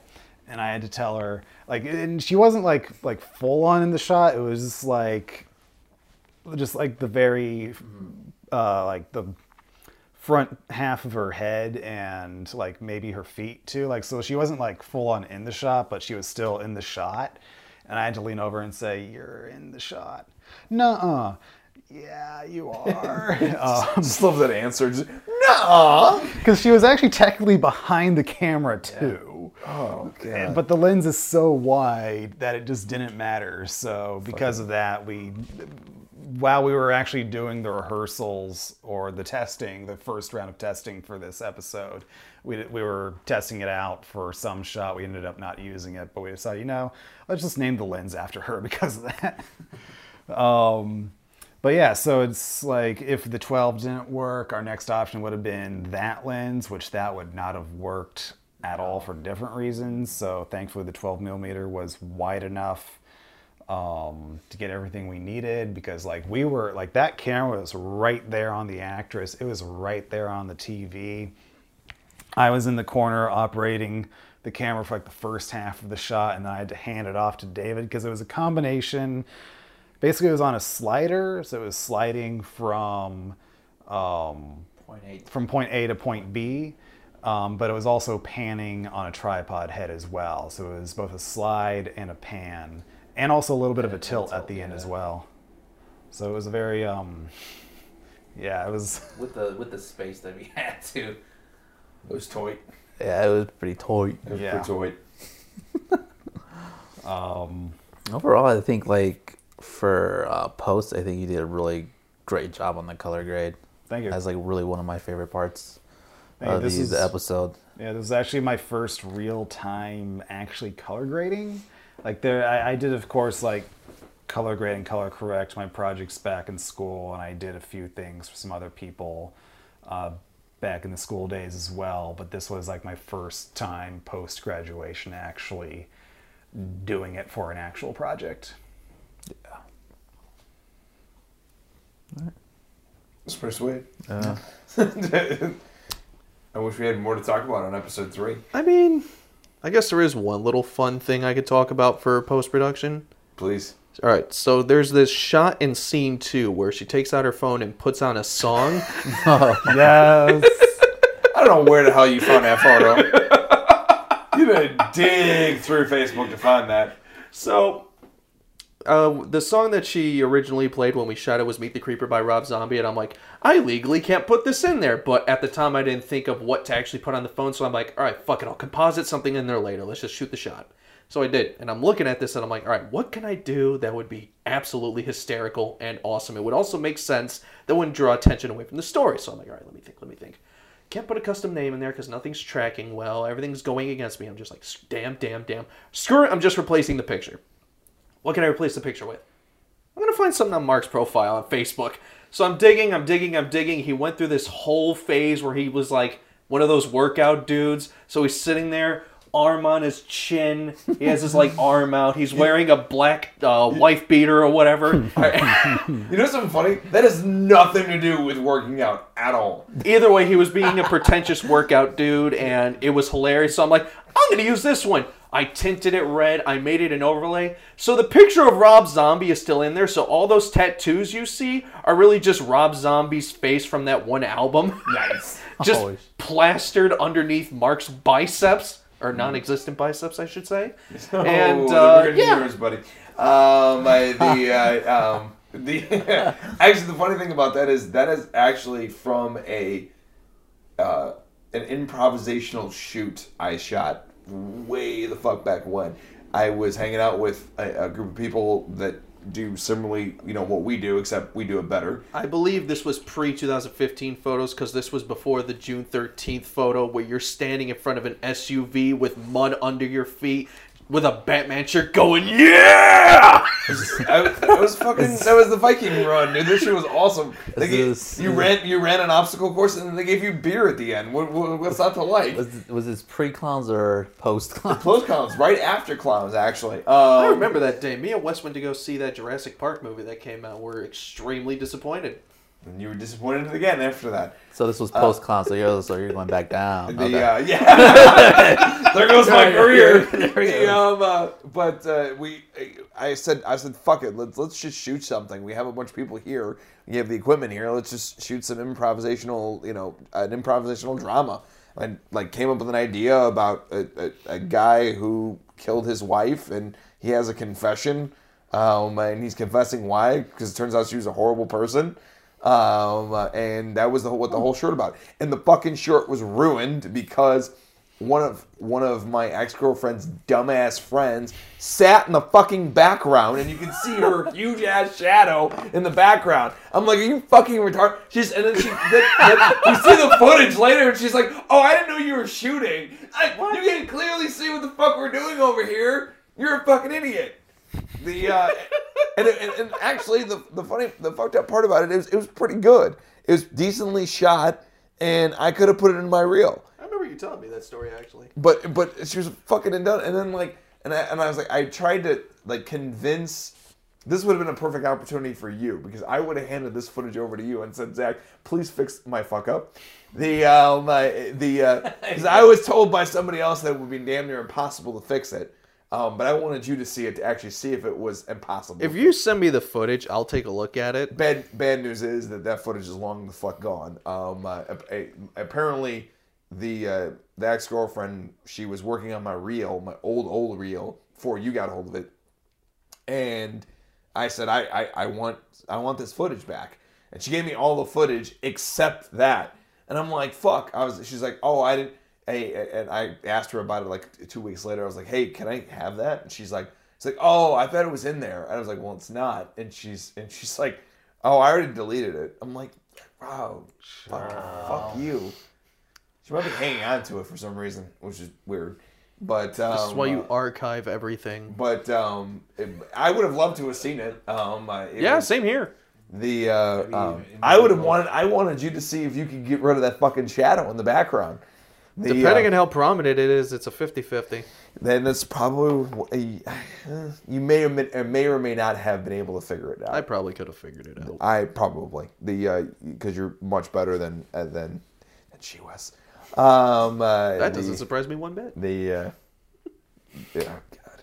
But yeah, that was fun time. But that, yeah, that's that was a still shot from that short, um, and that's exactly where it was. So yeah, it had nothing to do with me working out. It was during that time, but it had nothing to do with the, with me working out whatsoever. Just saying the photo Positive. says otherwise. positive. You sure you weren't training to be a wrestler, right? The, uh, It's I always been a dream of his, but he's never going to get it. The oh, Mark, the Italian job Conway. I like that. The uh, it's not bad. It's not bad. The uh, but yeah, yeah, it was a fun shoot, but uh, but ultimately it was uh, you know it's gone to the uh, to the delete folder in the vaults. in the vault of you know. It's in the void. Never getting that back. Nope, not at all. Yeah. But uh, it was fun. A, um, uh, but yeah, that's where that picture was. But yeah, that, that was a fun little treat I got to see. I was like wondering, I'm like, is he gonna recognize this photo? I really manipulated the fuck out of it too. So I, I was just like, please recognize it, please recognize it, please recognize it. What the fuck? You just you get a message qu- uh, almost quickly after that episode. Fuck you, dude. Fuck are you? Nice. Long time. Worth it. The uh, love it, Hate it. hate it. Love it. Anyway, moving on. The uh, Brandon and David are like, like, do you guys want us to leave? I, Yes, I, you- I'm just. I, I just want to make sure that we gave every crew member their due. Like we, we, we talked about Marcus, we talked about Jill, we talked about Victor, Hunter. we talked about Hunter. Hunter was really good. Hunter, thank you very much, Hunter. We really appreciate you, man. You did a, you stepped right into Yeah. into sound and you, you handled it like a champ. Yeah, like I said, we looked out on, on audio for our first three episodes. Yeah. I- Oh, and then of course, how could we forget Antonisha? Oh yes. Absolutely. The um, uh, thank you, Antonisha, for providing excellent makeup for um, Mr. Smiling Rob. Man. Yep. Uh, which was really really awesome. She's incredibly talented. Rob, Rob is Yeah. not that pale in real life. Yeah. the uh, he does get sun occasionally. We think he does. I don't know. Yeah, And, yeah. and Anthony did a very good job at making him look pale and kind of not not sickly, but uh, what, what's the word I'm looking for? Creepy. Yeah, I, I wanted to try Go to creepy, go yeah. a little more, you know, but creepy works. creepy works. Creepy works. Creepy. nice and simple. Woo. The uh, And Wes was a good camera operator as well. Come on. No, I love Wes. Uh, Wes always does a great job. no, Wes does uh, always does a great job. And actually, you know what? He's a better fucking post spotter than anything else. The uh, finding crazy crap that we miss, even though we sit here and watch Yeah. the same damn episode over and over and over and over again. I mean, you know, especially when you're not here and everything else. eh, Zach just works in the other room, and Brendan and I watch movies until it's time Yeah. for the next cut. And then Zach comes in all pissed off, like, "Here's your fucking cut, bastards!" Yeah, we were watching uh, Once Upon a Time in Hollywood, and he interrupted the Spahn movie ranch scene, which is just like, thank you, Zach. You Thank- really thank know, you really know when to come in. Yeah, no kidding. Goddamn right I do. The, uh, That's right. Here's These your guys fucking arm cut, you filthy everything, too. animals. The uh, yeah, but, I mean, overall, again, it was it was a great shoot. I, I you know I certainly had a lot of fun. Um, I think an excellent product came out of it. I can't wait for episode four to to. That's uh, an exciting one. It should be a very exciting. I'm exciting looking one. forward to it. We- I'm, we I'm looking forward to episode four as well. We won't spoil it uh, for the people no. out there. So, any final thoughts from anyone before we move on to Mark's question of the podcast? Squirrels. That I haven't discussed. that I haven't even thought about yet. Alien the, uh, penises. The uh, uh, But it's like, all right, the uh, I'm done. oh, I have a I have a fun question. Oh boy. Well, Um, well, uh, before we get into that, d- does anybody have any final thoughts? Okay, I'm, I'm just going to say thank you to our cast and crew one more time. Yes. Uh, everybody was a rock star for this shoot. Absolutely. Um, this was probably our smoothest shoot. oh, it was. Without a shadow of a doubt, it was our smoothest. Oh yeah, and But also, we put a lot more effort into this one. Like, again, you learn from every shoot. Like, all right, what did we fuck up last time? How can we do better next time? Cool. Let's do that. Yep. But I'm- I'm really glad that we had pretty much the entire gang on this one. We Yes. had Marcus and Victor back who weren't able to help us for episode two. And we had Jill there who wasn't able to help us for episodes one and two. So uh, I'm glad that we were able to have everybody that we wanted to have on board for the most part. I'm trying to think if there was anybody that couldn't help us out on this one. Colin couldn't Colin, be yeah, here, Colin couldn't he be had here previous for engagements. previous engagement. Yeah. But I can't wait to work with him again for a future episode. Absolutely. The um, and then and last thing I'll say is is I'll echo what you're saying. Thank you very much to all the cast and crew that de- get dedicated their time. Um, and then the last thing I'll say is that that Facebook boosting works. Um, It uh, does. for better or for worse. It works. Yep. Uh, the uh, we we our subscriber count jumped from 77 to 101 Oh, Um, uh, so I mean, So we finally passed that hundred marker. Thank God. we got that custom URL. You So can now find us at youtube.com slash Midwest Horror Network. We're big time Feels now. good to say that. The, Yeah, uh, not a bunch of random characters. yeah, which is which is very very helpful. The likes of only Matt could decode. The uh, yeah, that's interesting. But yes, thank you very much to the cast and crew. We we appreciate you always, um, uh, and we're going to continue to rock out these episodes. Um, uh, and, and we can't we the four of us literally can't do it by ourselves. Um, I mean, we could try, but it'll the episode will suck. It would be pretty Um, uh, the Uh, uh, an episode will suck. It's actually amateur. No shit. The um, uh, so we appreciate all of you uh, for all of your hard work and dedication. Indeed. Yeah. So towards the project. So now I get to ask my my fun question of the podcast. Um, uh, it- because and actually David inspired me for this question because he brought up the awkward guy at the auditions. so I'm gonna have some fun. Uh, what is the most awkward moment that you've had on a set? Whether On a it be set? on a set, with whether it be with a, a a person from the outside, person from the inside, um, no names, um, uh, of course. But I'm very interested to hear what's the most awkward moment you've had on set before. Damn, I haven't really had any awkward moments on set. I've had stupid moments on set, infuriating moments on set, but awkward? Let's say let's, I'll add in stupid in there. The I'll add, I'll add stupid, stupid and awkward. The uh, What's a new one I could tell? Yeah, I'm trying to think of Me some. too. That one's a that one's a good question. Though. Ooh, It's a good one, but I've already told my fucking audio isn't recorded in frame story. I don't remember that one. It was the guy who, so I was helping out with sound for a movie, Ooh, and I got um, a few. I don't know if I should talk he- about them. I think it was the assistant names. director or whatever came over and asked, "What frame rate are you recording your sound at?" Oh, And then the sound guy just went nuts. Are you retarded? yeah, The, uh, but I already told that one. Um, shit.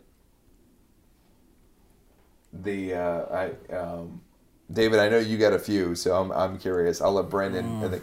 Oh, you, you do just share them. The um, uh, there's- we're not gonna say any names, so just share them. Okay. Um, this one was. It's probably gonna be the most awkward.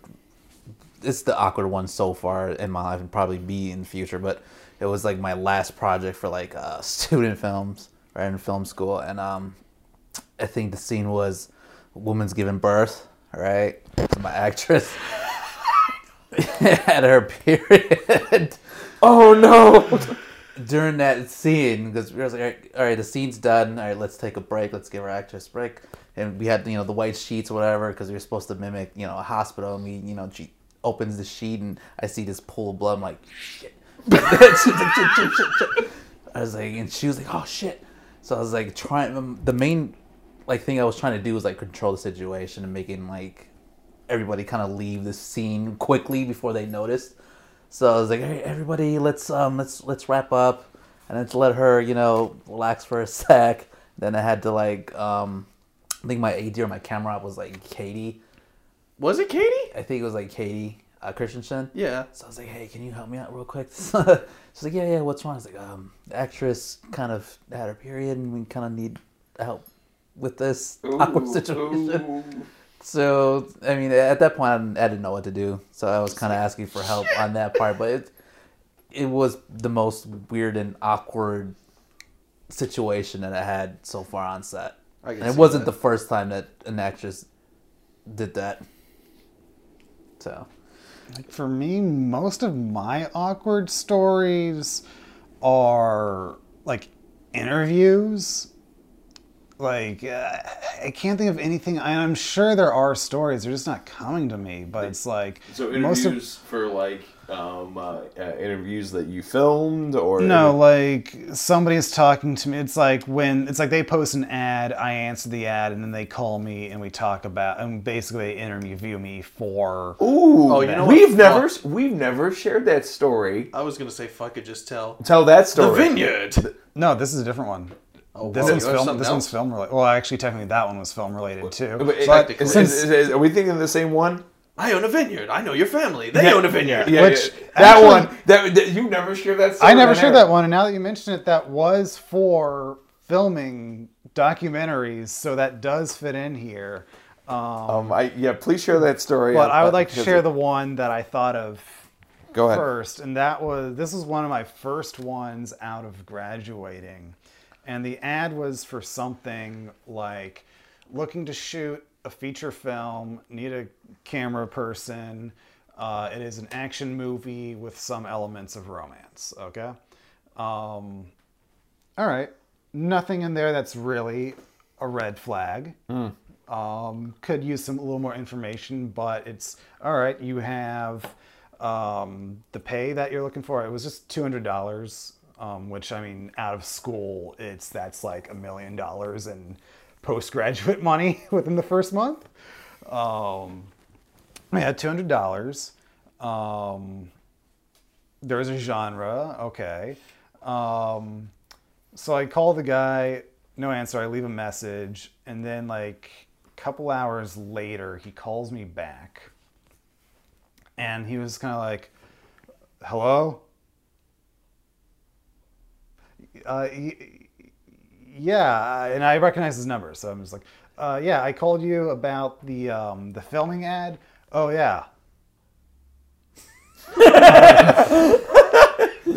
so can we talk about this a little? It's like, yeah, so it's just gonna be me and the actress, and, and then I ask him, okay, uh, is there a script? No, we don't really need a script.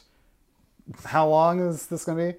Should be only about a day of shooting. We're going for 90 minutes to two hours for the final product. Is that going to be enough time?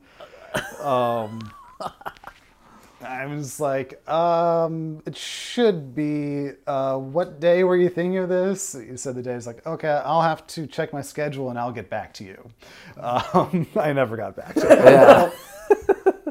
The uh, porn alert, porn alert, porn I alert. mean, that might have. Yeah, that's what it sounds like. I can't think of anything else that it could have been. Or he might have been a serial killer waiting for you to enter Yeah. his apartment. That is also an option. That's, Um, that is something. Okay, so I know you guys want to hear the interview. Of course, story. of course. Um, um, I think it was one of the best phone calls I've ever gotten from Brandon after after something crazy happened. Zach, I am going to ask for your help because a lot happened. Like, really, once the interview actually started, this took place over the course of maybe 20 minutes, probably closer to 15. But a lot happens. So, Zach, if I graze over something, feel free to interject because you've probably heard, other than me, you're probably the one here who's heard it the most. Probably. Um, And okay, so this story starts um, on a Friday afternoon, and this is actually the Friday right before your birthday party, Mark. Um, Oh yeah. yeah. So basically, there is a guy looking for somebody to shoot short art documentaries. So he was the owner of an art gallery. So it's like, okay, um, short things about art. Um, I had just shot something recently that was right. I know what that was, but I don't want to talk about it. But I had shot something that was art related recently that sounded like it was um, in in the alley that he was looking for. So I sent my resume and my reel in, and this was Friday night, Friday afternoon. Um, so I'm not expecting to hear anything until Monday or Tuesday at the earliest. Um, on average, whenever I do send something in, I hear back three to five business days later on average. Sometimes earlier, sometimes later. But you know, Friday afternoon, it's the end of the week. I'm not hearing anything till next week at the earliest. Um, so I go to Mark's birthday party, and I get back around 5 a.m. Okay? I know how to run them. Sure. there were other reasons why that party went until five in the morning, but uh, that's for another day. Statute of limitations have not run up on They that. have not. No, um, I don't mind telling this story like 10 years from now. Sure. We'll, we'll- I think I think ten years from now will be a good time. Yeah. So uh, 2030, uh, uh, folks, uh, get ready. coming soon. You'll, Coming soon. you'll, Next- It's gonna you'll be that learn- one asshole that sends us a fucking letter, just like, "Where's the story?" And I'm like, oh, okay, yes. oh, We'll oh my god, I'm so this. sorry. We will gladly I have been it. sitting here in one place for 10 years. He's like the fucking kids from How I Met Your Mother. They're still fucking sitting there for Oh eight my years God. waiting for him to finish that goddamn story. You know, it's it's, Anyway. it's it's a good story for the beginning, for not the beginnings, but for the early stages of Midwest Horror Network. It- it- it's a good growth story. It's a very good story. about story. our beginnings. Um, but anyway, I got home at 5 a.m. So this was 5 a.m. Saturday. I got home. I go to sleep. I wake up around 1 p.m. And I look at my phone, and there was a voicemail that was left at 8:30. All right. Um, no, no, I'm a day off on this. Your party was Saturday night. Yes, it was. Yes, because my bir- my actual birthday was on Friday. You are yeah, correct. But yeah. my So your birthday was on Friday, and it was Saturday that I submitted everything because I remember I submitted it. It was like one of the last things I did before I was picked up. So this was Saturday that I submitted my reel and my resume. Okay. So it's- it's not even Friday anymore. It's the weekend that I submitted this thing. So I'm definitely not expecting to hear back until Monday, Tuesday, probably Wednesday. Um, so I submit it Saturday afternoon. Get back in 5 a.m. Sunday. There's a voicemail that was left at 8:30. All right.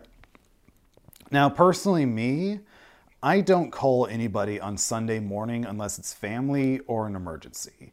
Um, Sunday morning to me is like uh, be with your family, go to church, do whatever. But Sunday morning is, unless it's an emergency, that is everybody's time to just be. All Yeah, right. I agree. Um, and then I usually don't, and even on weekdays, I don't want to call anybody until at the earliest 9 a.m. Normal business hours, um, unless it's an emergency. But that's just my own personal philosophy. Um, but for somebody to call at 8:30 a.m. on a Sunday, um, A little weird. it's a little weird, and I would not expect anybody to pick up at that time. Because, you know, you might be sleeping in, they might be at church, they might be at family breakfast. It's, I don't want to impede on somebody's Sunday morning. Um, but I listened to the voicemail, and it was the guy who put up the ad, and he just told me, to, and he basically just said, call me back. So I call him back, and we talk, and we set up a time for, and he asked me when I can come in. And at the time, I had gigs that week for Tuesday, Wednesday, and Thursday. So I told him I am currently free on Monday, tomorrow Monday, or on Friday. And he said, "Let's. I think it's best that we do this uh, as soon as possible. So let's do tomorrow, Monday, at 10:30 a.m." Okay. Um, and then I ask him, and I just feel it's good to ask, like, is there anything you want me to prepare for this interview? Because you know, ads on the internet are really just bringing, send in your reel and everything. It doesn't really talk about. It never really goes into that much detail about the jobs. And it's like, is there anything you want me to prepare? Anything you want me to think about? It just kind of says, well, if I were you, and I were applying for a job about using a camera, and I really wanted to make an impression, I would bring my camera. All right. Um, okay. um, which bringing your camera for an interview, I'm not necessarily against, but it's also about why you want to see the camera. Like if you already have a project like in progress and you want to make sure that this camera matches with what you're already using, that's a good reason to ask somebody to bring in their camera. Um, but I'm also in the philosophy of it's not the camera that makes a project good, it's the person behind the camera. In fact, David and I even had a conversation about that on our drive back here earlier today. Um, but okay, I mean, it's all right. So I, pretty much I put my camera in my bag and I did like a grab bag of lenses where it's like I had um, my f.95 lens that I got that uh, Northern Lights shot with, and that would be like, uh, and I took one of my primes and I took my zoom lens. Pretty much, it's so I can kind of just go.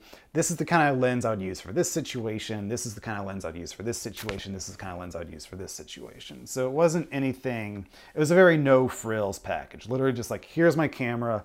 Here's a small sampling of lenses and why I would use them for certain situations. That's it.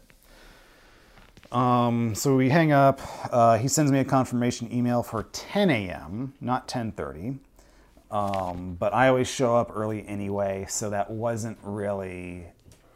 I, looking back, I probably should have been concerned that already he was doing things different from what we discussed. But oh well, 10, 10, 10 instead of ten thirty, not that big a deal.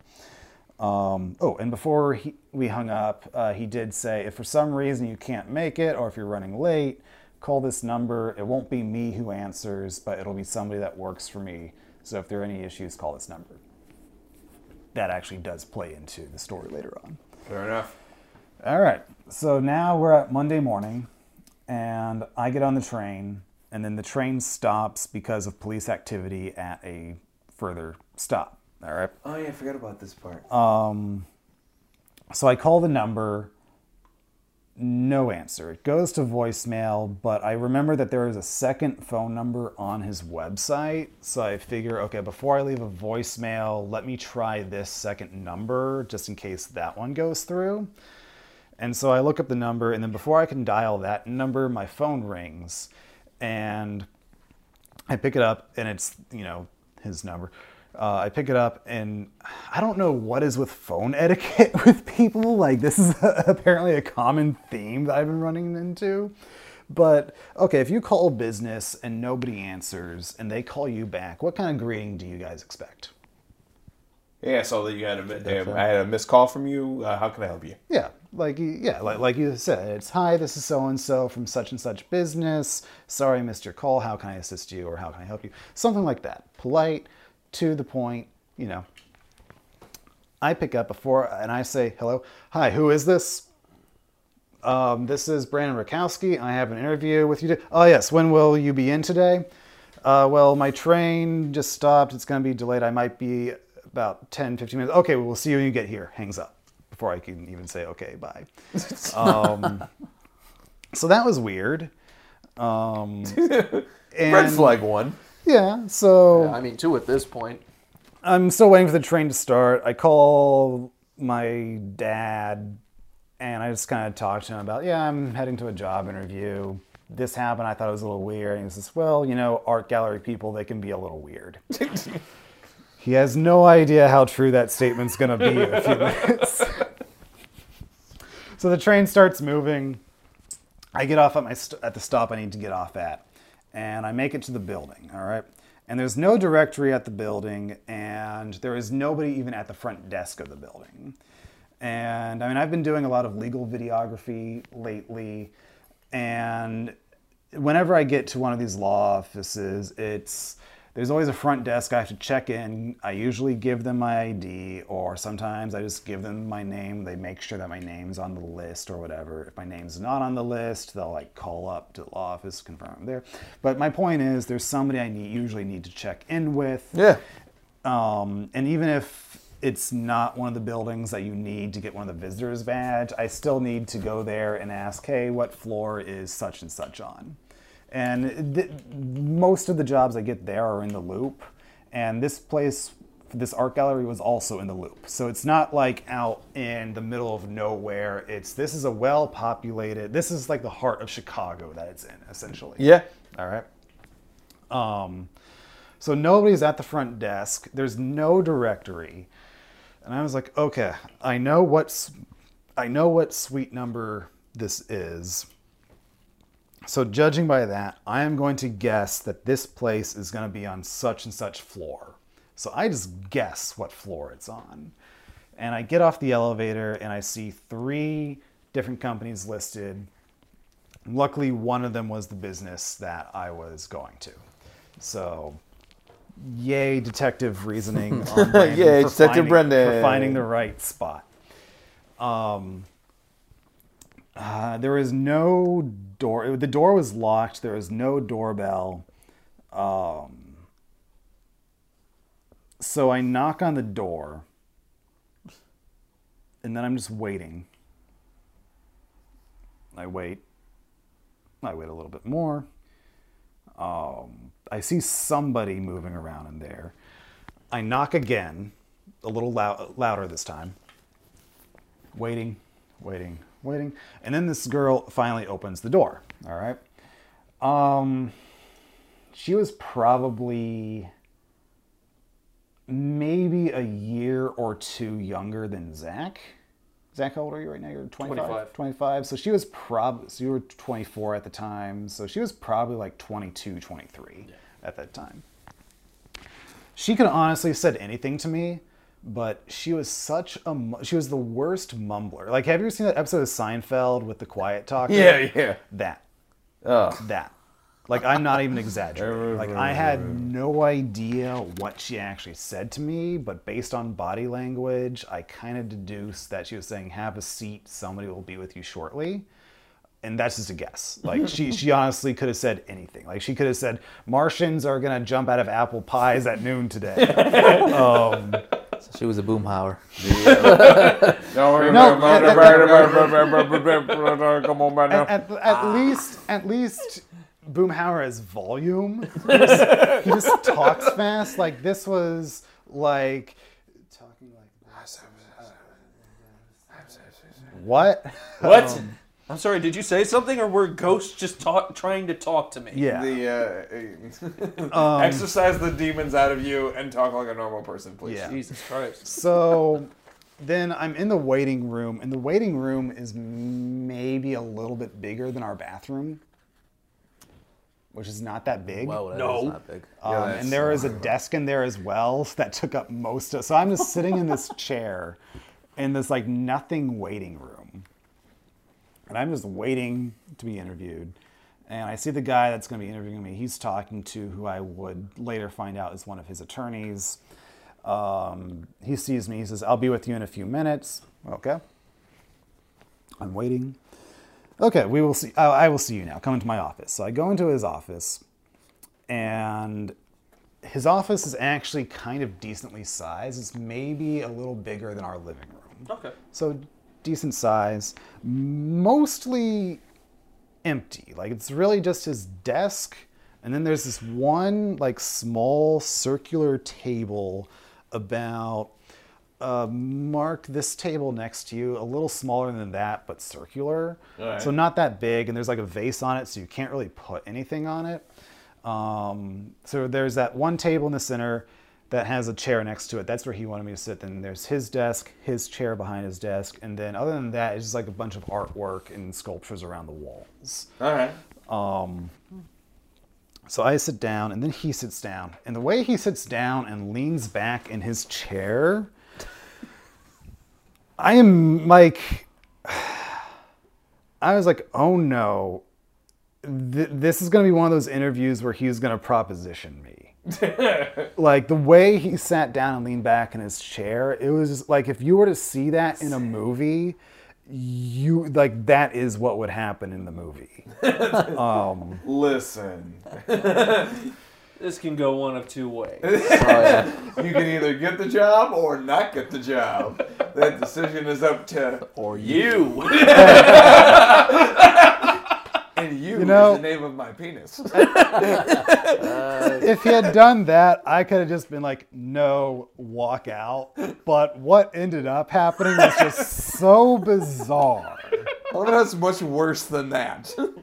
At least that's a simple black and white, gray and whatever. Just Yeah. you just go. It's either yay or nay. This it's like what? What, what I was expecting was the Harvey Weinstein treatment, and then I said I get this asshole.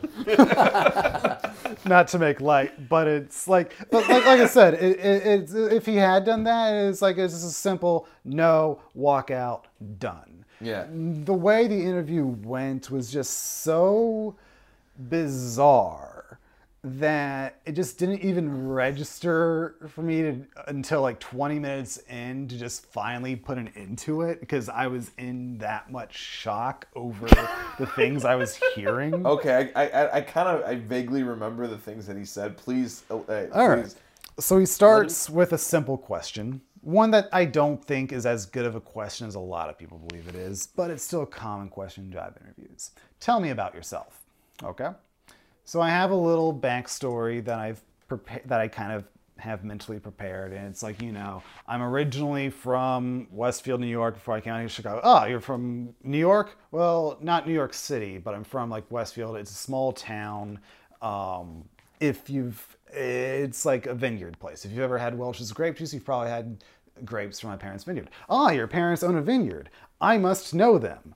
Or I at least know somebody that knows them. Because anybody in this country that has a vineyard, I know them. This is a thing he said, by the way. I fucking love that part. Um, that, that's Zach's favorite part. That's Justin's favorite part. Um, I They must own a know vineyard. them. I must know them. Yeah. I must. it Um, must be so. Indeed, it is. Bonus, sir, yes. um, Oh wait, I don't know the Rakowskis, but I in fact know the pun bushes. That Who knows the Rakowskis? um, When did this become an episode of Downton Abbey? What, the fuck knows? what the So- fuck did that happen? okay, uh, that's kind of a weird thing to say to someone during an interview. No but shit. so be it. I know Um, them. You guys have a cat. So then I talked about Excuse me. I went to school, and after I graduated, I was lucky enough to get a budget to film a documentary about the Watergate complex in Washington, D.C. And as a fun little thing, I like to tell people, and this is true, by the way, as the uh, representative of the Watergate was signing the paperwork, he mentioned that Spielberg tried to apply to film here for a day, and they turned him down. Um, there's a little more to that story, but that's irrelevant to the story I'm telling right now. Um, so I mentioned that, and I, it's- it's- usually when I tell that, people say, "Oh, that's pretty cool." And the way I cap off this, that part of the story is, I got for two weeks what Spielberg couldn't get for a day. Fun little story, I think, and most people say that's really interesting. Good for you. I, I don't know. Does anybody expect anything different usually for No, that? not really. No, Unless it- you absolutely hate Spielberg or Yeah. something for some reason. but it's a fun little conversation Yeah. piece. And he just goes, You can tell me that, but you can't tell anybody else that. Because the way I know the co owner of DreamWorks, Spielberg, like he, he knew the guys, I forget the guy's name, so I'm just saying, so I'm just filling it in for, I'm, I'm just saying, the way I know Spielberg's co producer, um, I'll just start over there, but yeah, you can tell me that, but you can't tell anybody else that. Because the way I know Spielberg's co producer, the co owner of DreamWorks, he would have just bought the Watergate so he could film there himself however long he wants. This is a thing he said to me. Does this man know what the Watergate is? Now that I think about it, Pro- most people don't realize that it's a complex of different types of buildings. Most people call it the Watergate Hotel. There is a hotel in it, but it's not just, Just a a hotel. hotel. Uh, Jeffrey Katzenberg and David Geffen. That might have been it. I don't know. It's been so long since Well, this Ge- job. yeah. Geffen owns Geffen Records too. Yeah. Um, but also, um, and also the break-in didn't even happen at the hotel. It was in the offices. Yes. Um, how the hell do you break into a hotel? Like, why would you break into a hotel? Let's not get into the history of Watergate right now. so anyway, next, um, so this is where I'm just going to start telling the bits and pieces of the interview in the order I remember them. Some parts are relevant to other parts.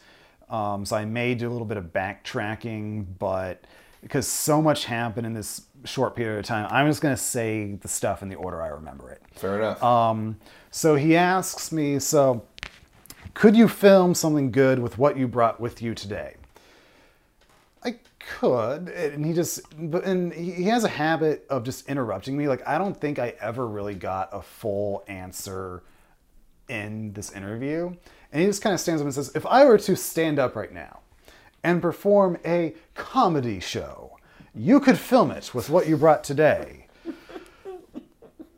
well, I would need a tripod and everything, and he start, and that's what I'm thinking. And it's like I forget what my answer is, but I feel like I probably would have said something like, "If I had the rest, if I had my proper lighting equipment and a tripod, I could use this camera to film that." I, I, feel like that's what my answer would have been.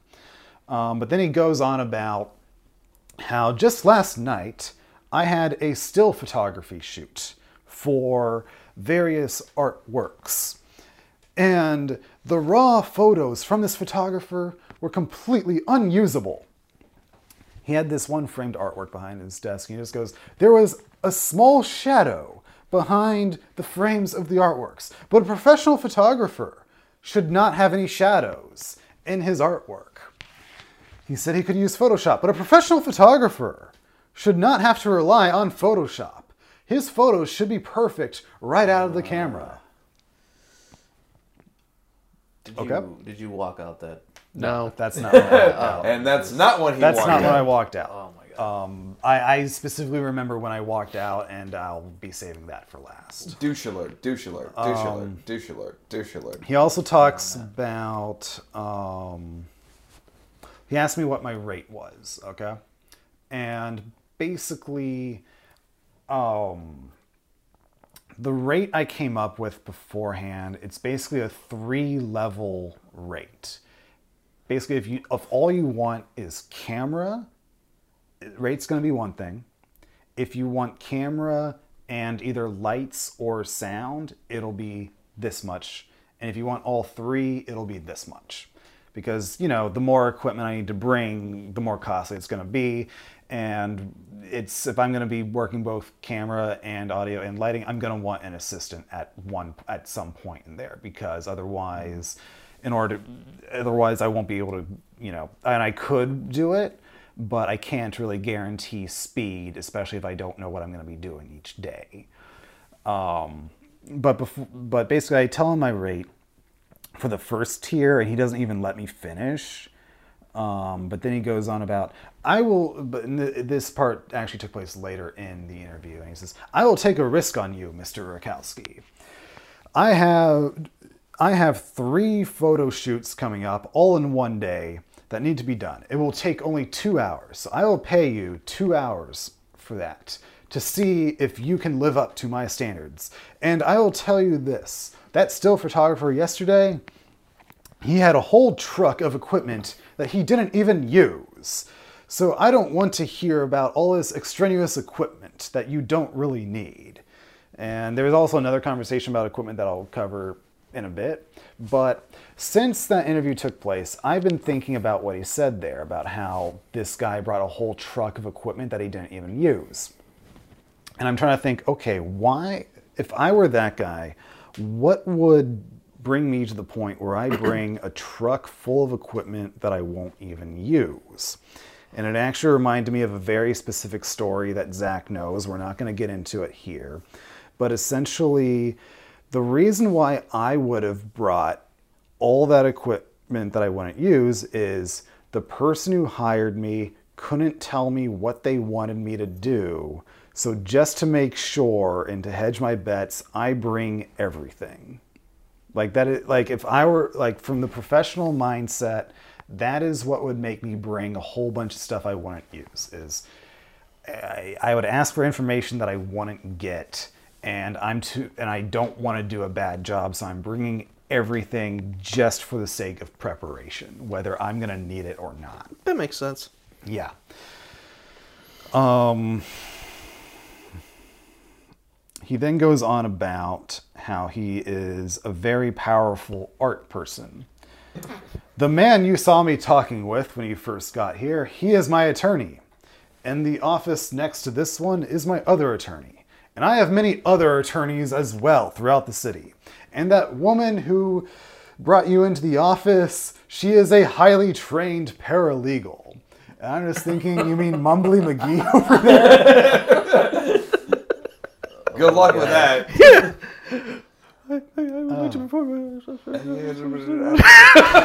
I have, I have, I have an objection. Your Honor. Um, I'm sorry. What was that? God damn it, are those ghosts back? The uh, so, so here's my favorite part of the interview. He says, "You probably Googled me before you came to this interview." I didn't get to the funny part yet. you bet. So far, that's my favorite part. Um, You probably Googled me.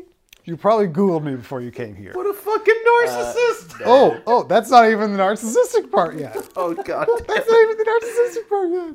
Um, you probably Googled me before you came here. Well, I will tell you, you Googled me wrong. How do you Google somebody wrong? There's only one way you Oh, can do that. God. There is only Holy one way you can you, you type in the person's name in Google and then you see what comes up. Are you sure? I'm positive I'm on Google. Check again. So this is when he actually proceeds to get up from his desk, comes over to me, has me take my phone out and Google him. See, you can see how powerful I am in the art world with all of this art that I own. Uh, so it's like he actually got up from his desk and made me Google him as part of the interview. It just kind of leaves you speechless. Yeah. Oh crap. Um, I, I really wanted to apply for this job and just go to the interview just to see it for myself. I had work though. Yeah. I wanted to apply to go see this. I don't know, think, up, think about being a DP. You know, it's like you don't even apply for the interview. You just show up. It's like, yeah, I'm here for the position. Here, here's me at the Grand Canyon. Do you see? Do you see? Yeah, Do you but see? I took this with a disposable camera. It's pretty sweet. Um,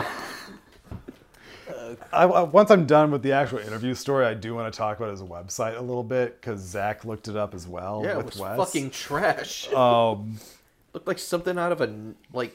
we- we'll get Dark we'll, get- we'll web. we'll get to that. We'll get to. Niagara Falls with the Um, mustache. Do you see? But yeah, so he made me Google him, um, and I'm trying. I'm trying to remember exact. I, I want to get this right because this is actually a very. Th- th- this is where it gets to why I walked out. So I want to get the ordering right here. So after he goes on his little power trip after the googling, he says something about how he's very powerful in the art world, and anybody that works for him, like you, for example, if you are my video person, imagine this. You have your own office I love his in my impression of building. him, too. It's fucking hilarious. if this was this and blah blah blah. Mine somehow turns into Bill Cosby. But anyway. But yeah, so he's basically talking about how I will make all this money and I'll have my own office and my work will be featured in magazines that are published worldwide. Uh, So, you know, that's the kind of stuff he's trying to put in front of me. Um, and I just want to say the way the ad was, I was under the impression that it was like freelance work. All right. And that's what I was looking for at the time. That's what I still look for, and that's what I look and that's what I do right now. I, I'm a 100% freelancer. I have at this time in my life, I really have no desire to have another nine to five job. So he basically, I went into this thinking it was freelance. Turned out he was looking for a full time employee. All right. Um, but that plays that plays into there are other reasons, but yeah, that plays into why I declined the job and walked out. But we're going to get into the other reasons now. Um, so he asks me when I'm available again to do those three photo shoots because he needs them done right away. Um, I look at my calendar, and for that week, I had gigs Tuesday, Wednesday, Thursday. All right. I always want to make sure I have an assistant, especially if I'm going to be working with somebody for the first time, because I don't know this person. I don't know where they're going to want me to go. I don't know what's really going to happen. I want to make sure that somebody I trust is with me, especially if I'm working with somebody for the first time. And I don't think that is really anything to. I don't know. I, I- think that's a fair thing. Yeah, it's not unreasonable. Um, So yes, and if I do bring on a assistant, I want to make sure I give them enough time to say yes or no. Um, but I'm so I'm looking at my calendar of when I'm available, and basically what I come up with is next Wednesday, which was actually truthfully the first day I could have done it. That won't work for me. That's too far. How about tomorrow? I had a gig tomorrow all right, meaning Tuesday. And that that's true. I had a gig Tuesday, Wednesday, Thursday. Um, I think I had an appointment on Friday, actually, now that I think about it. But basically, I was not available that week again. Um, I said, I'm not available. And he says something about um, when you work for me, you will only work for me. And I'm going to backtrack a little bit here because there was a part where he talked about equipment. All right, what equipment do you need? I told him, like, I have my lights and everything. He said, let me buy your lights because I know you video guys always need 45 minutes to set up your lights. That won't do for me. So I want, when you work for me, I want a studio where you can just turn on the lights and start shooting. That's not how it works. Even if you do a walk away you're still going to have 45 minutes of setup each day. That's not how lighting works. yeah, it's because like, what about like preparing the pieces and everything? I I don't know, but so the anyway, guy's a moron who doesn't know yeah, anything. So truly. Sure, we'll go with that. So, uh, he, so I say I already have a booking for tomorrow. When you work for me, you will only work for me. Um, and then that's when I finally just went. I thought this was going to be a freelance job, and primarily I'm more of a short film and feature film cinematographer. I don't feel this job will be a good fit for me. And he was actually very gracious about that. Um, he showed me to the door. I walked out. I went down the elevator. I immediately started laughing as I called my mother to tell her everything that just happened. Um, like it was, I'm sure more was took place too, but it's like just the pretentiousness of the guy, the fact that he wouldn't let me have any answer, and he always had to one up everything that was said, even anything he said. I feel like he had to one up. Um, Because God forbid he lost an argument with himself. yeah. Um, but yeah, it's like when, as soon as he got up and made me Google him, that that's that's when he that's when he definitely lost me. Or better yet, d- make sure you're googling him correctly. Correctly. keyword. Like I've never bef- never before or since have I ever heard anybody use the term "you have to Google me correctly." So what was the issue with it? If you remember, how did you Google him versus how he I, I wanted just you to Google I, I just put like when I Googled, when I looked him up before, I just put in his name. You put in his name with a mustache. After this interview, you have you have to remind me of this guy's name so I can look him up. Yeah. The um, uh, the Zach's already doing that. His uh, his website is no, he's not. He's looking at wrestling videos. Why? Why? Um, What is his name? Uh, I don't want to say that on a public Yeah, we'll we'll, we'll, we'll, we'll, we'll, we'll figure that out later. The, yeah, um, so that's um, pretty great. But yeah, his website was uh, so his website having client testimonials is important. All right. Um, I've got a couple from like an actress I've worked with on my website, and a few others from people I've worked with quite a few times who know my work ethic. Um, he had some client testimonials on his website that are just like the videos and photog- and photos of the artworks from him are flawless and everything. And when you look at the actual photos on his website, they're cell phone pictures, and I mean like early day cell phone pictures. Website looks like something straight out of the dark web, oh. or from the oh. very early '90s. Yeah, like it's a very yeah, and it's like there are a lot of stock photos on there that Zach and Wes have even used at their own work. I'm Like, just like that's stock photos. That's stock footage. I know because I use it on a daily basis. Yes. No, no, there was one on the website that you told me you have legitimately used in a project at work. Yeah, Yeah. wouldn't surprise me. Um, so yeah, it was just so awkward, and it's just like it's so. I had no idea what to say for like more than half the interview, just because it's like, like normally when you think you're nervous for an interview, it's like, what do i what do they want to hear when they ask, tell me about yourself. Um, when they ask me about my weaknesses, what if I say something that they don't want to hear? If they ask me for my strengths, what if I say something that sounds a little too cliche? Like tho- those are, I think, legitimate concerns going into an interview. This was like, what should I do? He's like going on about how the co-founder of DreamWorks would buy the Watergate and how he knows my parents, and he's making me Google them, and he's tell and he's creepy at all. ranting about a photographer who apparently doesn't know what he's doing. But I'm gonna wager he probably did know what he's doing. You just didn't know what you want.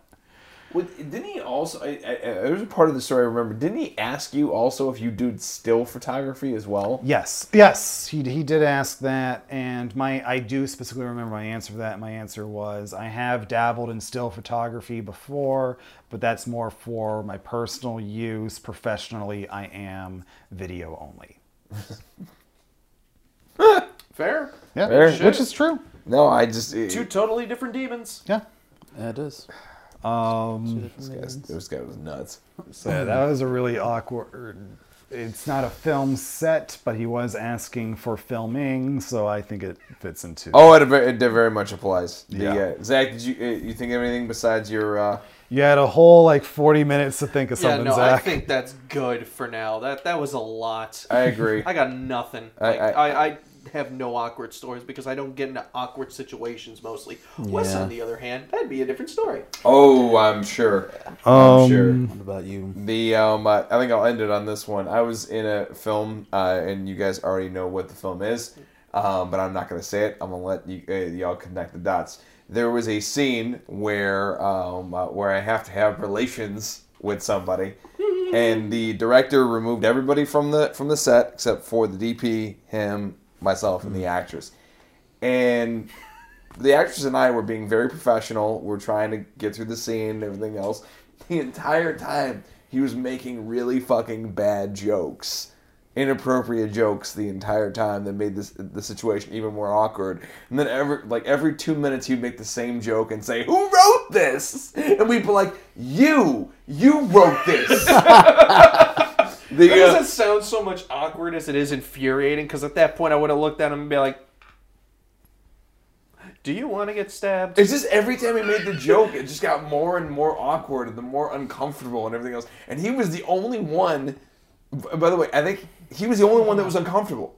Like everybody else was professional, everybody else was fine with the situation. He was the only person that was uncomfortable with this, and he fucking wrote it. he was the one who knew that this was gonna happen. And actually, originally, it was supposed to be two girls, and not not just one, two.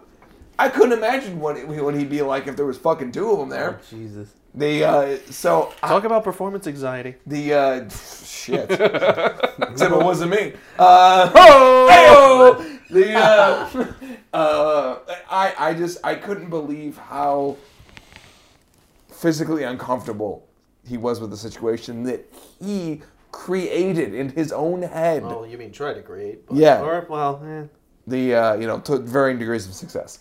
The um, uh, but that was that was definitely up there with the most awkward situation that I've ever been a part of on a set. Um, that and also me having to slate myself because the because the um, uh, the slater uh, and al- who was also the sound op was falling the fuck asleep on set. like he literally felt like he had the boom mic in his hand. He literally like. I'm also pretty sure he was on heavy drugs or heavy, heavy, heavy medication. Even though the director's like, "No, he's just tired."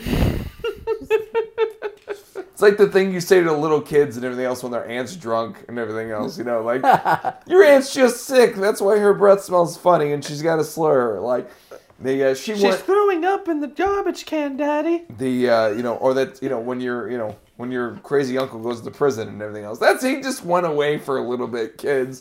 He went on vacation. The uh, yeah, he went on vacation. you know like Maybe- crazy shit like that. Be But back in uh, four years. but yeah, Maybe it was really awkward. Okay, if you, I were can in only David's imagine, situation, like- I would. Yeah, that one is just like. Shit.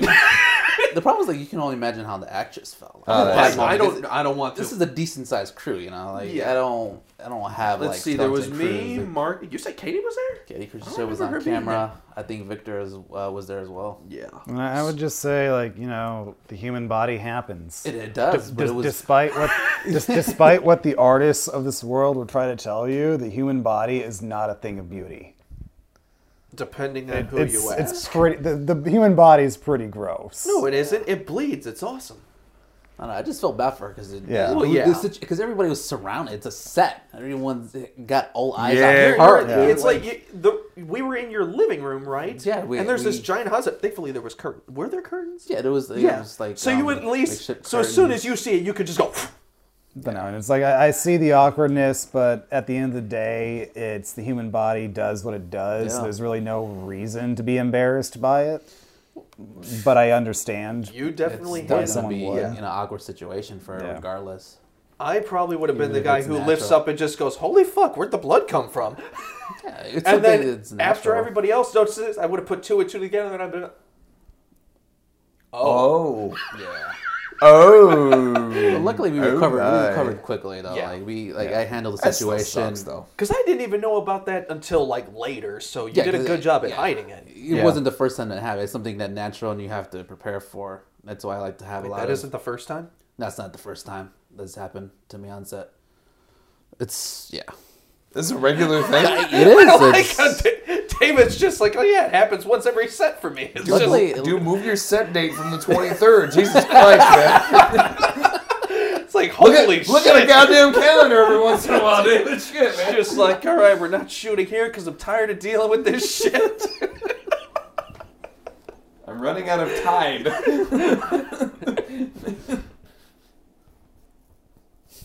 Is that what you could say after that? really, I think that just A that's tide, all. a tide joke kind of just, you know, ends the ends the conversation. Good night, folks. The, uh, Don't forget to Google us and do it right. Do, Google us right. Google us the right way, absolutely. yes. The So- Midwest West Horror Horror Network. Network. Fuck you, Hooked on Phonics. the uh, slash. So, um, uh, so Brandon, where can they find us to make sure they Google us? So, to? Google us correctly, just Oh, that's that's that's a that's a dick slapper right there. Oh. Fucking stupid. Yeah. Uh, Definitely worth it to that, get to that point. I think that story may have been the majority of our podcast. Like, it's even though it took place over like only 20 minutes, it's not a short story. A lot of things happened in that 20 minutes. it was worth it Um, just to get to that point. Yeah, I went from I have no idea what's happening to I'm afraid for my life to I just want to get out of here to this guy's nuts to this guy is just a, he just has a big mouth. Um, Yep. But yeah, it's uh, yeah, it's in this business you're you're gonna have interviews like that. It's You're gonna meet a colorful cast of people. yeah, that's a good way to put it. Yeah. that's a good way to put yeah. Yeah, yeah. it. Um, yeah, just the Know important what thing you're is- getting into. yeah, just the important thing is don't give Makes up for a good after story. any of those things that happen. It's they become funny stories that you can talk about on a podcast. Um, all right, so to Google us correctly, uh, you can find us at YouTube, Instagram, and Facebook at MidwestHorrorNetwork.com. No, I already messed up. Oh, now they can't Google us correctly. Uh, okay, so now you're going to Google us incorrectly. Um, but no, you can find us at Facebook, YouTube, and Instagram at Midwest Horror Network. Uh, is there one more? Thing? Slash, you idiot. Yes, we have a slasher. I'm not in charge of the slasher. That's, Yeah, why, you're- that's why I don't think about it. Well, still, Um, somebody needs to give me something to post. So yes, you can find us at Slasher, YouTube, Facebook, and Instagram at Midwest Horror Network. You can also support our podcast on Anchor. The link is in the description. And anything we make from that will just help us put out more short films quicker. absolutely. Uh, everything we make goes right back into everything Midwest Horror Network related. Absolutely. And Anchor is directly connected to Spotify. You can, find us on Spotify too. Right, Zach? yeah. Sunday. Cool. Sunday, Sunday, Sunday. Monster trucks. All right. So- um, any last thoughts before we end? Mark. Thank you very much for listening. Please uh, share that with your uh, aunts, uncles, brothers, sisters, best friends, neighbors. That is always appreciated. Thank you, thank you, thank you. David. Uh, go check out our recent works. Our episode uh, three, Smiling Man, is already out, so I'll check that one out. Zach. I know a squirrel that owns a vineyard. G- good for you. Good for you. Here's a but hey, if that school doesn't know, but they know the I know other, his cousin's brother's nephew they that know owns the other squirrel that owns another vineyard. Um, and for me, I just want to say thank you to our cast and crew of episode three one last time. Everybody was great, and I hope to work with everybody else again for episode four. and with that, that's all we got. Uh, so goodbye from us at the Midwest Horror Network's Nightmares podcast. Peace. Peace. squirrels. Alien penises. The damn alien penises got us again.